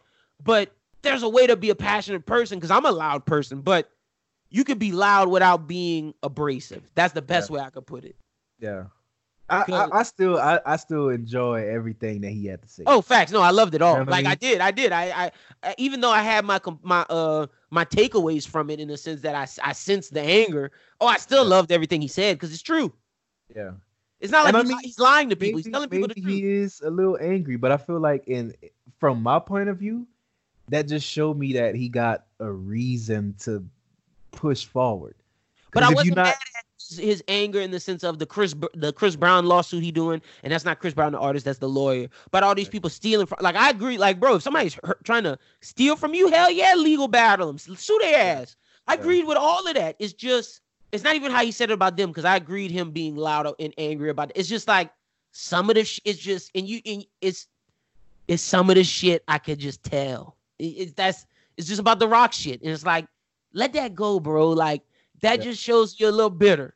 yeah, but I don't know. Then again, I'm still one of those people, and you, you might think I'm just playing devil's advocate at this point, but I'm still one of those people that's like, yo, I like that. Like I like the fact that he still feels. You know what I mean? Because like some people, when they get to a certain level of success, you let off the gas. Like it's totally different. Let's say you down to your last ten dollars, bro, and you got a one dollar bill hanging out on your your counter, and I take that one dollar bill, you you ready to fight. You know what I'm saying? Mhm. But if you a millionaire and I take a dollar from you, you you might not even give a fuck. You know what I mean? Like you might like be, Mm. oh shit, you took that. See, that's why I agreed with all the I agree with like- all the people that's doing that to him with like the Chris Brown shit, the uh the uh the shit where the people trying to take from his his his his streaming company. I agree with all that shit. Sue them niggas. But it's like that Jay shit happened fair and square. Oh, and but then again, we don't know what happened. yeah, that that's another thing too. Niggas just don't. We We never just know. like to side with Jay, but Yeah. we don't know. never know. And I, bro, I feel like anybody would feel a certain way. If oh yeah, I'd be upset if that shit happened. You dedicated your life to building something, and then it just didn't work out, and you had to split, and then you didn't feel like you got the fair. oh no, it's not that it didn't work done. out. It worked out. They just kicked you out. Yeah, That's what that is. Yeah. That would be like if if bros who think took off and all y'all niggas just kicked me out and just said, nah, nigga, we going, we going without you. It'd be like, whoa, what the fuck? yeah, and and that's the reason to feel No. I'd be upset. Yeah, I'd be upset too. to I'd still be upset. dog. Yeah, no, you're right. Forty years later, I'd be pissed. Yeah. Even if you still Yeah, even if I succeed, everything yeah. else that you do, you still like, yo, I put my making money blood, off of my shit. yeah. that. Yeah, you know what I mean? Like that's my shit. Yeah, no, that's my shit just as much as it's yours, and you niggas still making money off it. And I'm not. I'm sure Dame make money off it, but you niggas making more money off of it because it's like y'all still use the name like Yeah. Roc Nation. Like And I- that- and- and and bro, he, and he I- changed the name, but that's still that's just Yeah. Roc-A-Fella. Yeah, and I and I feel like from somebody like that, there's a lesson to be learned. So when Dame speak, even when he showed like, and we love Jay, so it's like, yo, when he say something that we feel like, yo, that that was a slight at Jay, we like, whoa, nigga, chill. But like, I'm still listening from like an objective point of view where it's like, yo, yeah, that's that nigga peer. Like he's not looking at Jay like some untouchable great like we view him because that's his peer. that's you know what I mean? Like- That's a nigga that he feel like he can do everything that Jay do. You know what I mean? So he got every right cuz if if one of your niggas slight you today, you know what I mean? You feeling a way about that cuz you feel Yeah. like yo, he- why is he doing that? We not he shouldn't be coming at me of all people like that. We've built something together. You know what I mean? We've grinded together. So I feel like his the the the lesson that he's able to speak on is important. Like I feel like more people should listen and not label people like that as angry or crazy or you know. Oh, what I, I, mean? I don't There- disagree with that. I definitely agree with that. there's there's like real life lessons to be learned from shit like that. That's that's all I'm saying. That's my stance on that. Okay, well I can I can agree with that one hundred percent because I definitely think there's something to be learned from Dame, one hundred percent. Well, Doom, tell the people they can find you at my brother on social media. At Lil Doom SJE, Instagram and Twitter, man. Y'all go follow Doom. Be sure to do that. Let's get into Bros Who Ball, the segment where we talk about sports and much more. Be sure to check that out right now. Hello, ladies and gentlemen. It's time for the segment of the Bros Who Think podcast called Bros Who Ball. This is where we will talk sports from the NFL, NBA to any other sports. I I think this year we'll throw in MMA as well because like I've been I'm a big MMA guy. Maybe Schubert you need to start watching. But joining me as always is Mr. Adam Schubert. Shuby, how you doing, brother? Yeah, man, we didn't even talk about McGregor, or did that happen in between, like the, before this pod recording? Because like that was a pretty crazy moment, man. When I- he I- like just shoulder checked the dude and knocked him out. Did that happen last week? I don't know. I don't know because like It's pretty recent. time, Couple time weeks. kinda- week, so fast. the schedule I'm on right now with like working nights has so discombobulated. Like I don't know when that happened. I just know I watched it. I just- other than that, I don't know when that when that happened. I- Let's see. I don't watch. How'd you watch it? Like I don't. The thing Oh. is, for, with fights now, is I don't really like pay for fights I unless like it's Android. like unless like it's something that I know is gonna like be like lasting. Like I'll, I'm, I may pay for a Wilder fight or like watch Wilder, but like Good, you you a good man. Cause I shoot, I ain't pay for I ain't pay for the last. And look, I say this on Anime Talk when I do it. I have ESPN Plus, but like it's so hard to pay for pay per view. Back when I had cable, I would just press the button and it go to my bill. Now it's like, oh, bro, this is coming off my mom's credit card. I can't be doing that. Like before, I could get away with it sending it to the bill, but like now it's like, psh, I got trap out the. no. And, and what I was gonna say was, is I ba- I don't even watch him like live now. You watch, you let it happen, and then you just watch the Twitter stream. I'll after. give you the I'll give you the links. I, you can watch it live. I got I got I got the links out here. But Mm. also joining us is Mr. Julian Navarre. Julian, how you doing, brother? I'm doing great, and I know where to find those links. I haven't paid for a fight in like ten years, so See, I I don't know. I don't know what you're doing. Watching on Periscope, anything, dude. I find ways. Yeah, I'm with, I'm with Julian on that too. But don't worry, I got you next time. Don't you even trip. And joining us because we're gonna talk basketball first because of the situation at hand. But joining us also is Mr. Justin Baptiste. Justin, how you doing, brother? I'm doing all right, man. I'm Yeah. doing all right, you know. I knew you was gonna say something that that really brought out my emotions. Like, yeah, man. All, all right is the best way to put it. You know what I mean? Yeah, we all we all grew up watching Kobe Bryant. That was some tough news this week, but you know, we're still. I think everyone's still kind of trying to get over it. And, You and it still doesn't feel real. Yeah, that's what I was about to say. It, it, and, and of course, the first thing we're going to talk about is Kobe. In the earlier portion, me and Doom talked a little bit about like the situation, but we're going to talk about we're going to keep it to sports. But I, I I will ask you guys how y'all felt when it happened. But uh, no, my thing is you're right, uh, Justin. It, happened so soon, and it was just like out of nowhere, and I still don't know if I grasped it. Like when Nipsey died, I- it, it didn't hit me near as hard. I probably think this is the first celebrity that I was like truly impacted by, minus Right. minus maybe a Mac Miller because I I was impacted by that because I a lot liked his music. But in terms of like real impact, like being sad the whole day, it was Kobe, man. So let's just start off. I'll start off with you, uh, Justin. How did you feel hearing this news? Uh, what'd you think? And then just give us a little bit about your thoughts on Kobe. I, honestly, like I got the text from my friend, and he said, "Did Kobe really die?" And I, I was like, just just waking up from a nap, so I didn't know what he was talking about, and I just like checked social media.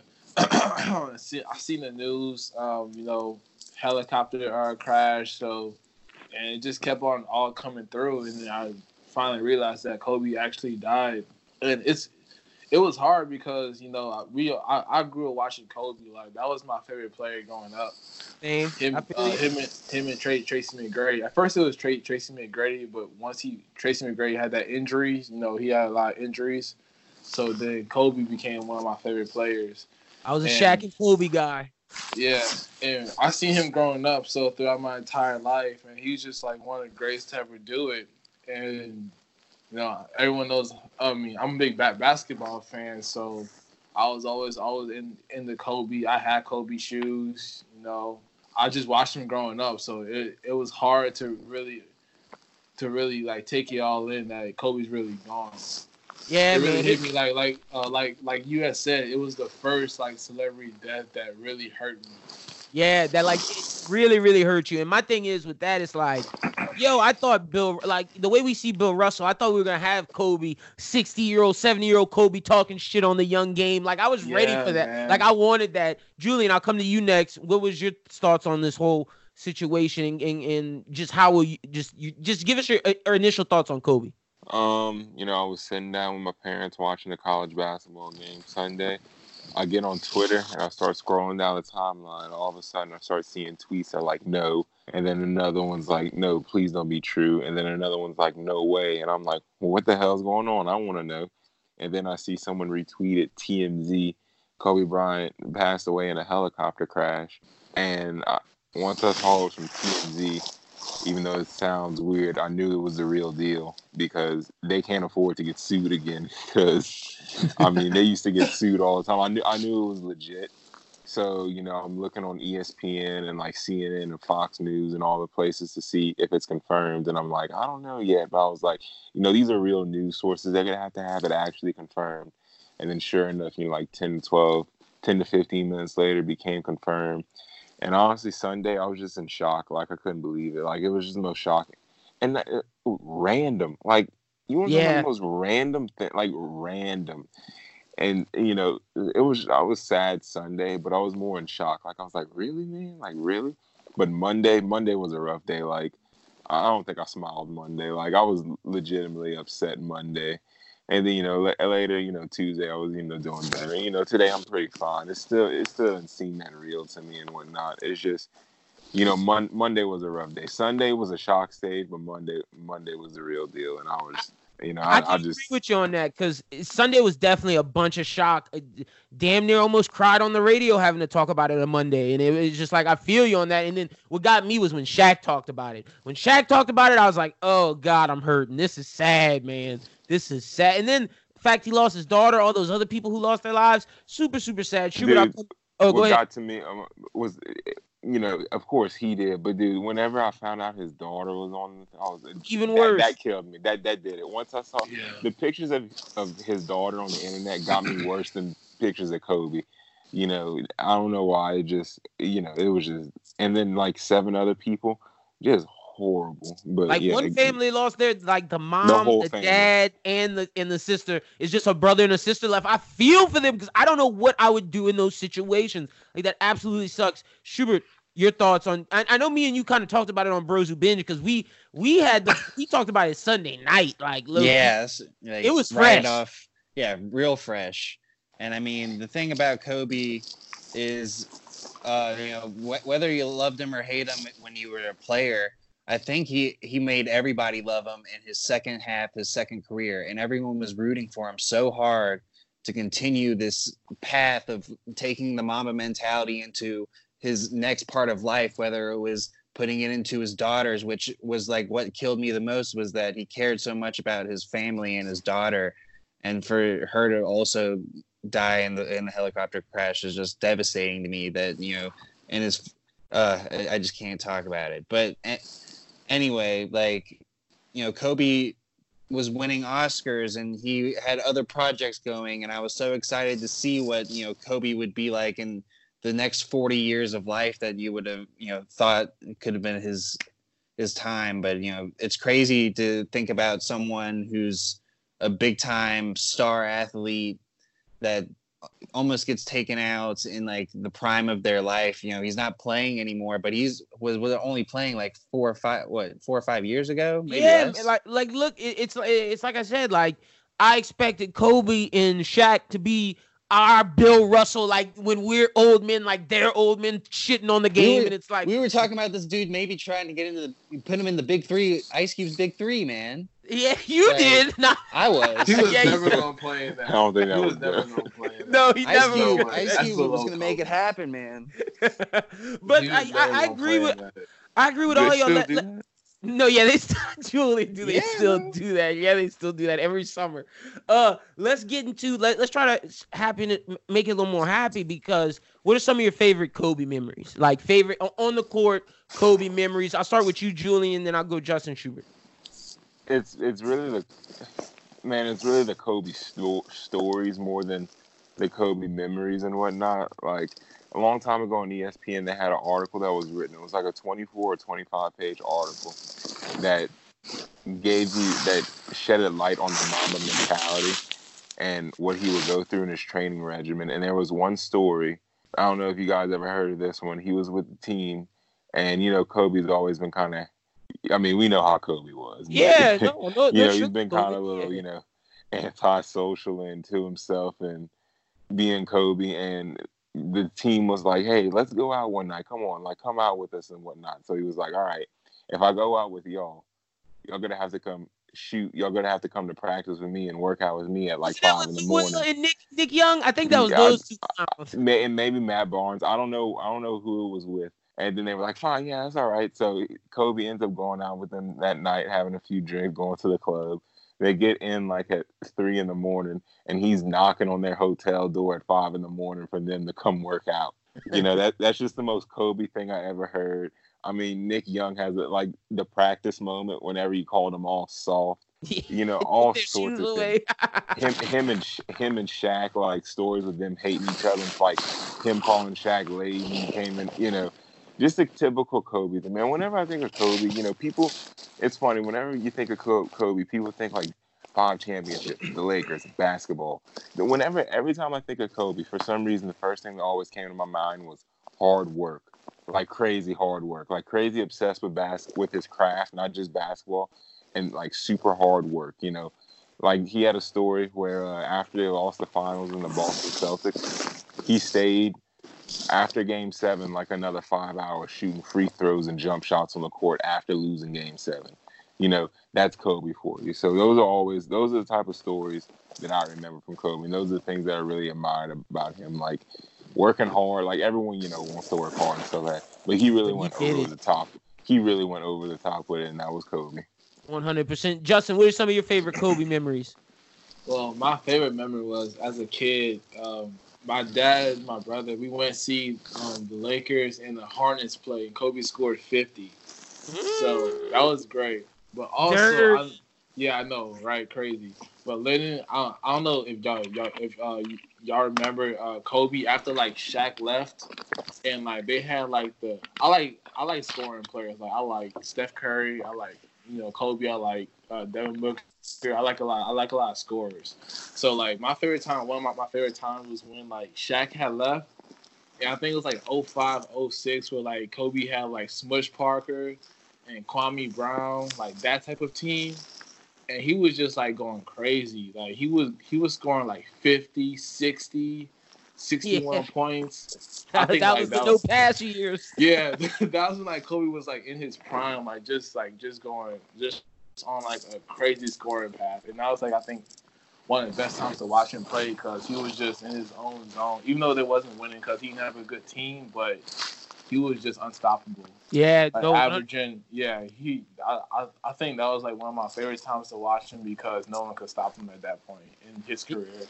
Yeah, he was he was unguardable at that point. I, my memory, I gotta I gotta toss to the year he beat the Celtics in the uh for the for the championship, and then the year he beat Orlando.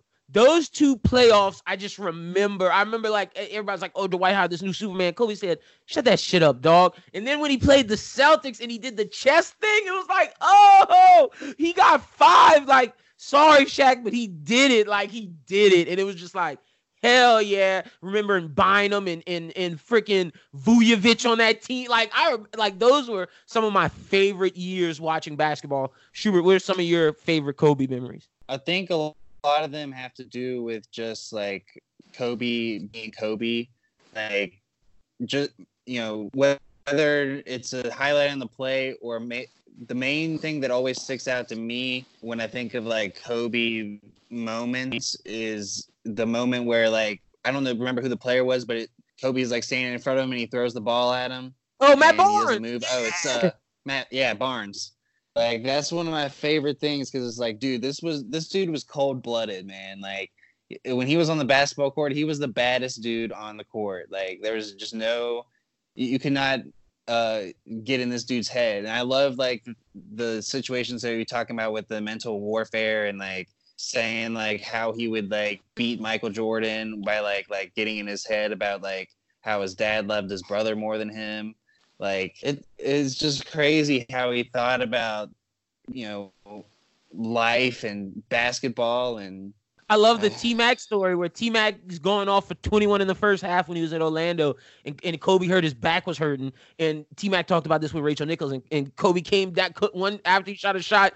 Kobe came down on his back with the elbow just to check if he was good. T Mac couldn't play for the rest of the game. It was just like that dude did anything to win, man. Hell yeah! Like don't know if we'll ever see a, another Kobe Bryant as long as as long as I live. So uh, it's just sad to see him go. Uh, rest in peace to Kobe. Rest in peace to all the families, his daughter, everyone affected by this, and prayers to you guys. Those are just some of our favorite Kobe memories. Let's jump to the Pelicans. Zion is playing. I'm gonna start with Schubert. Schubert, what's your what's your take now that now that the Pelicans have played a bunch of games? What uh, what what, what is your takeaways from seeing the young Zion Williamson take the floor? How do you feel? I, I'm the only one who's seen him live, huh? I, I'm pretty sure, yeah. Yeah, man.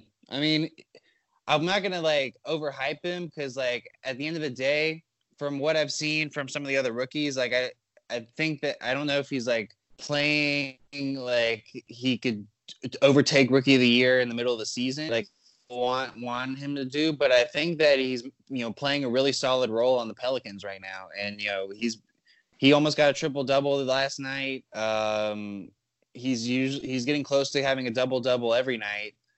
So I mean, he's contributing on the floor and like he's really providing like a big man role that really wasn't there for the Pelicans, but a big man that also is dynamic, which is like the one thing that would would really benefit them. So if he this could roster keep starting to make sense. yeah, Like, I mean it's It's starting it's to look like what people imagine because this guy's here now.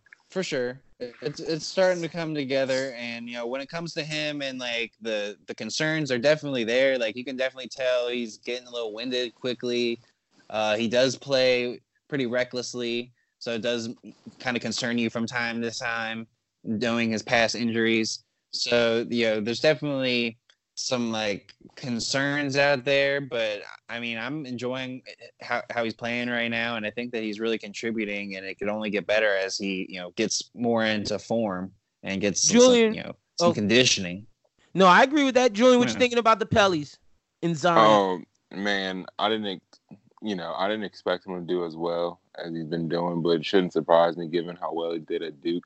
The thing that surprises me the most and that gives me the most joy and the most promise for this team is the fact that he walked into the offense and it looked like he's been there all season. He just automatically gelled in. He just automatically fit in. And I think that mm-hmm. has a lot to do with the type of player that he is. He doesn't need the ball to be effective like Brandon Ingram. And Oh, also God. and also it gives a lot of credit to Alonzo Ball. If you, I don't know if anyone can tell, but he and Lonzo already have real good chemistry together. It look, it really looks like they've been playing together all season, and Zion's only been playing like what that was his fourth game last night. Yeah, so. I mean, it lets me know that Zion doesn't need the ball to be effective. He could score 20 points in transition. Uh, he like he passes well. He moves the ball. He's not afraid to shoot whatsoever. Other than his free throws, everything looks great. Of course, he looks a little winded, but I mean that's given considering he's only played four games. Um, but I, I like the way this, you know, I like the direction this team is headed. Uh, I mean, pending a few trades and a few and a few move arounds on the roster, you know, in the next few years, this team could be really, you know, some serious. I think they have a few core pieces that they could really build upon, and I think Lonzo and Zion together could really be a special force in the future. Yeah, no, man. I, I love the Lonzo Zion unit. I'm I'm digging. I, I think I personally think they have a big three with Lonzo, Zion, and Brandon Ingram as the closer. I do think they got to move a couple things around in terms of a, a Jrue Holiday, maybe. I know people don't like that and that that noise, Oh, but you for finally the listening? for the future, they might have to move a Jrue Holiday to make it's this about team. dude, no, you're right. It's about of- the development of players. That's what it's Mhm. all about. It's about the development of players. And I and I think a Jaxson Hayes and a Nickeil Alexander Walker will fit in smoothly with this team. This team still has a shot to make a playoffs, but let me give it to the guy who said they were going to make the playoffs before Zion was here. Justin, what are you thinking? You're the one who said they had they're going to make the playoffs. You seeing Zion here? Are you it's still standing by your your your decision that they're gonna make the playoffs. I'm kind of leaning with you now, but just give me your take on how what you think of Zion and the Pellies. They just have to stay healthy. They're going to the Yeah. playoffs. If they can stay healthy, Mm. they're going to the playoffs. Mm. what you seeing from Zion? Do you like how he's been playoffs. playing? Yes, I mean he's averaging 18 and 8 right right now in only four games. I mean it's not a lot of games, but the fact that he's come he's came he's come off injury and you know put up those type of numbers. He looks good catching Oh. off the uh uh ca- catching dunks off the rebound. Uh, he looks good. I like him.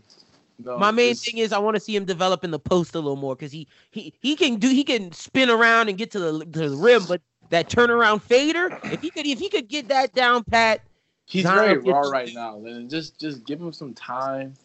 Give him some time. Like right now, he he's just a raw talent. He can just Mhm. go out there and just go out there and play, and he's Yeah, he- doing good right right now. The game, the rest of the game, is like the rest of his skill set is gonna come if he puts in the work.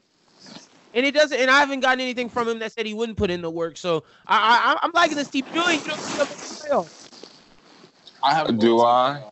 Yeah, I- my man. I know Justin got him making. I'm kind of leaning that way. Uh, You don't have yeah. considering considering that the eighth seed is Memphis and they're doing really well, really good right now. They really, you know, they they built a team and Ja Morant Ja Morant's playing excellent, but also what people are forgetting with Portland. I know you know people are laughing. Oh, Portland.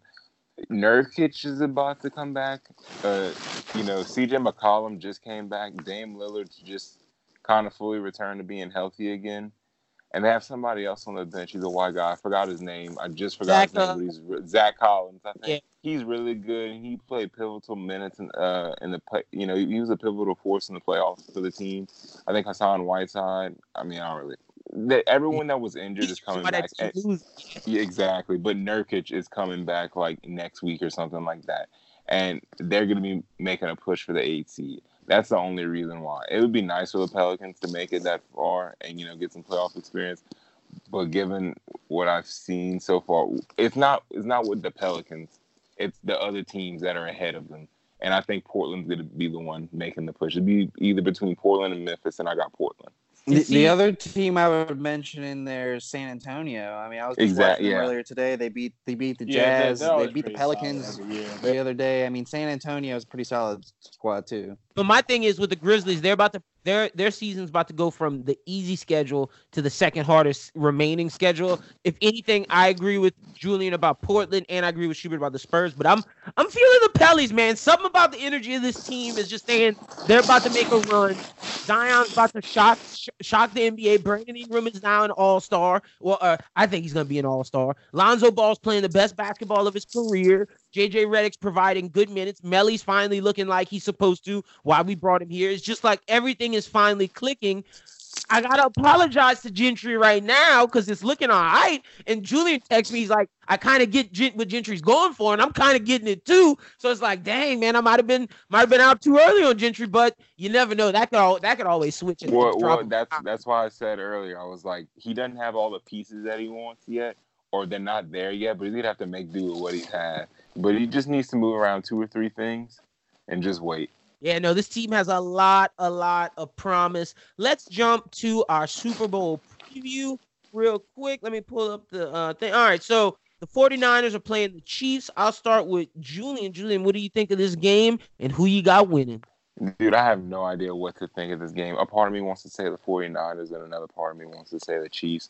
But ultimately, I have the Chiefs winning, all because of Patrick Mahomes. I think the game is going to be higher scoring than people think.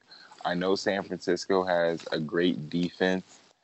However, Patrick Mahomes can move. He's that good. And with those arsenal of wide receivers that they have, uh, I don't think I don't really think that they could blitz as much as they would like to. I know they have a really good front four, the uh, 49ers. However, I think the way that the Chiefs will play and the the ball is going to be out of Patrick Mahomes' hands faster than it normally is because of the because of the 49ers front seven. You know, um, the Saints the Saints did good against the 49ers this year. Drew Brees had the ball out of his hands in a second. I mean, and you know the secondary for the 49ers, you know, they- they're good. It's a whole, it's a whole solid defense. But I think Kansas City's weapons can are way better than the, The secondary, secondary, you know, of the 49ers. So I agree. you know, once once they start, you know, once they get going, I think that's it. And the 49ers offense, look, they can run the ball well, but if, if they're forced to throw, I got the Honey Badger getting at least one interception in the Super Bowl. That's all Ooh, I gotta say. Okay, okay. Schubert, last week you were leaning 49ers. Are you picking them for the official pick? Uh, it's hard to determine. You know, the one thing I I think that I want to say about Jimmy Garoppolo is that he definitely is, and I think I made the statement last week that I thought that he was like you know. 10 quarterback and i still think that like he is with you know the 10 11 you know the lower half of that top 10 side of a quarterback in this league and i mean the numbers the, the numbers prove it and i mean so i think that with that running game, with the defense, with, with Jimmy being able to make the plays on third downs, I don't see why the 49ers wouldn't do what they've done all season. Uh, but on the other hand, with Kansas City, they do they do a really good job on special teams. They have a, uh, but yeah, I guess the 49ers do too. Um, the interesting statistic is that there's a stat out there called points per 100 yards. So whatever 100 yards, like how many points does that team allow? Kansas City allows 5.5, San Francisco 6.8, both under a touchdown. But you know, may, maybe that maybe that stat proves proves something later on. Nonetheless, I think I'm going to have to go with San Francisco. I just think that they've been the best team all season, and it was pretty apparent in the middle of the year. They've really gone through the uh, a tough road through this season. They've been able to play in big games, and they know what to do in, in those situations. Uh, Kyle Shanahan had one of the he had one of the biggest Super Bowl blunders ever as uh, an offensive coordinator with what he did with the Falcons back then. So I think he's looking for some redemption. So I, I believe the 49ers probably are going to get it done. So I'll go San Francisco. Interesting. Both you guys going two different ways. My thing is, I start off thinking I'm I'm I've always been a Jimmy G fan. I have. I, have liked the guy since he since, since he was supposed to be the heir apparent of Tom Brady. I like Kyle Shanahan a lot. I think he's he's one of my favorite coaches in the NFL. And what him and John Lynch have built is a great team. That defense is super super solid. And it wouldn't surprise me if they win. They can run the ball. The question just comes down to Jimmy G on third down. But when I look at the team across from them, like Julian was saying, they have more weapons. They can score at will. Can the 49ers secondary contain? But the question is, can the Kansas City defense stopped the 49ers? And I must say, the Kansas City defense has been playing well since December. And Bill Belichick says a defense always hits its stride come, Defem- come December. You don't know the true how that defense really looks until after December. And Kansas City's defense has been looking good. Uh, Frank Clark getting to the quarterback, Honey Badger making plays. Can they contain the run and fo- get the ball back in their quarterback's hand? That is the big question. I'm going with the best player and Patrick Mahomes. I think Andy Reid breaks the curse. I'm rocking with the Chiefs, but it wouldn't surprise me if the 49ers win. But I think Patrick Mahomes gets his Super Bowl MVP and Super Bowl, and he cements himself as the best player in the NFL and now the leader quarterback of the NFL, the new face. So I'm going with the Chiefs. All right. So Julian got the Chiefs. We got the 49ers. I got the Chiefs. We'll see who's right on Sunday. But this NFL season has been I the solid. Chiefs too. Oh, just Justin, you got it. You got the Chiefs. I, I know Chiefs, man. All right, I see you out here getting some NFL knowledge up on these streets. We'll see if you're right. I, I hope you're right, because shit, then I'll be right. But uh, th- that's all the time we got this week. We'll be talking more basketball next week and getting really heavy into it. Just this week with the death of Kobe Bryant, the NBA really wasn't doing too much, and we wanted to pay homage and legacy and just remember Kobe and then talk a little Pellies. But that's all the time we have this week. Justin, tell the people they can find you at on social media. Everyone can find me on all social media platforms. I'm on well, my handle name is Justin Baptiste 22 for Twitter, um, Instagram. Uh, you guys can also find find me on Facebook. I'm on Link, LinkedIn, Snapchat. Um, that's yeah, that's e- everything. y'all go, y'all go follow. All social media, man. Fo- follow me. Y'all go follow my guy on Snapchat. Go see what Justin doing on, on his weekends. Uh, I don't really post too much stuff, but you know, I- still follow me. I know you don't. Yo, Julian, tell the people to find you on social media. Follow me on Twitter at JujuNav, J U J U N A V. I should have an article coming out the week after the Super Bowl. It's a Ooh, football ar- article. I think you guys will like it, especially you Saints fans. All right, all right. I'm looking forward to that. Schubert, tell the people they can find you at on social media. You can find me on Twitter and Instagram at aschubert14. Uh, uh, I'm gonna run a show during the Super Bowl, but might as well not promote it because who's gonna listen to that during the Super Bowl? yeah. Um, but you could listen to the Bros Who Binge on at Monday next week. We're finally gonna watch The Gentlemen. I have my ticket for tomorrow afternoon, so it will be seen by me at least. Yeah, that means I have to go. watch it. So that means Lynn's got to go watch it. Uh, so we'll be talking about that and go back and listen to the past episodes, especially if you watch The Circle, because we talked to Sammy from The Circle, and it was a really exciting interview. Yeah, man. And go check out last week's episode. Big match of Pitch It to determine where the season is going for the rest of the year. I- I'm telling y'all, man, I'm going to get that Pitch It crown, but we shall see. Shoot, we'll, we'll see, man. Shoot, Shuby's out here balling. Justin's I think Julian could play pitch it. Julian maybe could play Pitch It. We'll introduce it to him. Maybe he'll be a next season competitor because we, we we got our, our roster for this season. But we'll see. We'll see. But uh, uh you guys can follow me at Lynn BWT. Follow Bros Who Think at Bros Who Think. Be sure to follow us on Twitter. Like us on Facebook. Uh, subscribe on YouTube or Apple or Spotify, wherever you are. And for the Apple listeners, it should be up now. I apologize. Apple just took us off of there randomly and didn't tell me an email. And then somebody hits me up and like, yo, bro, can't listen on Apple. And then I call them and they're like, oh, we made a mistake. So Apple's back up now. Just want to let everybody know. Make sure you leave a comment there on Spotify or subscribe to YouTube. And if, if you want, follow Anime Talk Pod on IG. And we're picking four winners for the giveaway this upcoming Friday to give back to our fans. Like I said, if you do one of those things, you will be entered in a giveaway that we're going to pick at on the 31st, the end of this week, and we will mail out your prizes come February. And then we'll do another giveaway giveaway at the end of February each month. So you got time. If you missed this week's giveaway, then this month's giveaway, then you know, lost, like, subscribe, comment, all that good stuff for February, and you'll be entered. And we got a lot of good prizes coming out to you. But be sure to check out the most recent episode of Bros Who Binge. Check out the most recent special episode of Anime Talk. Sat down with Kellen Goff, the voice of Overhaul from My Hero Academia, as well as many other shows. Super, super dope interview. Charles and Josh have switched to LSU basketball, so they're covering all the Tigers on on the hardwood as well as baseball. So you can find all that www.broswhothink.com. But for Justin, for Julian, for Schubert, my name is Lyndon. You guys have a great week. We'll talk to you next Thursday. Until then, peace. On my shirt. He the greatest on the court, and I'm the greatest on the verse. Going for the fourth ring like it was his first. Gotta get the gleam. Do it for Kareem. Two four so nice, my flow so mean. Catch me at the game, sitting next to Goldstein. Kobe Bryant Nikes, purple gold strings. Kobe the Black, black mamba, attack conquer. Basketball beast, rap, rap monster. Crossover good, a turnaround jumper. Or just drive the lane and dunk on dunkers. You know where it's going, it's going down, yo. This is the lake show, but don't drown, though. I call him King Bryant, not let the crown show. Definitely, I'm just lost for words. I mean, he's amazing. Pass me the damn ball. I don't need a pick at all. And don't worry about my shot, cause I'ma get that off. Yeah, I drops 40 on your double team. Then I drop 81 on another team.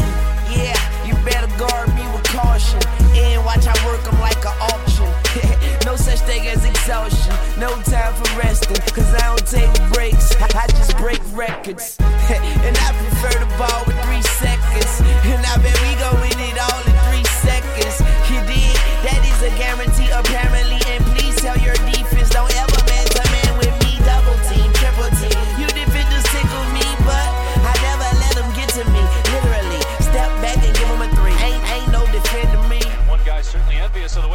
Played lately, LeBron James. I've been quoted saying that he's definitely the best player in our league.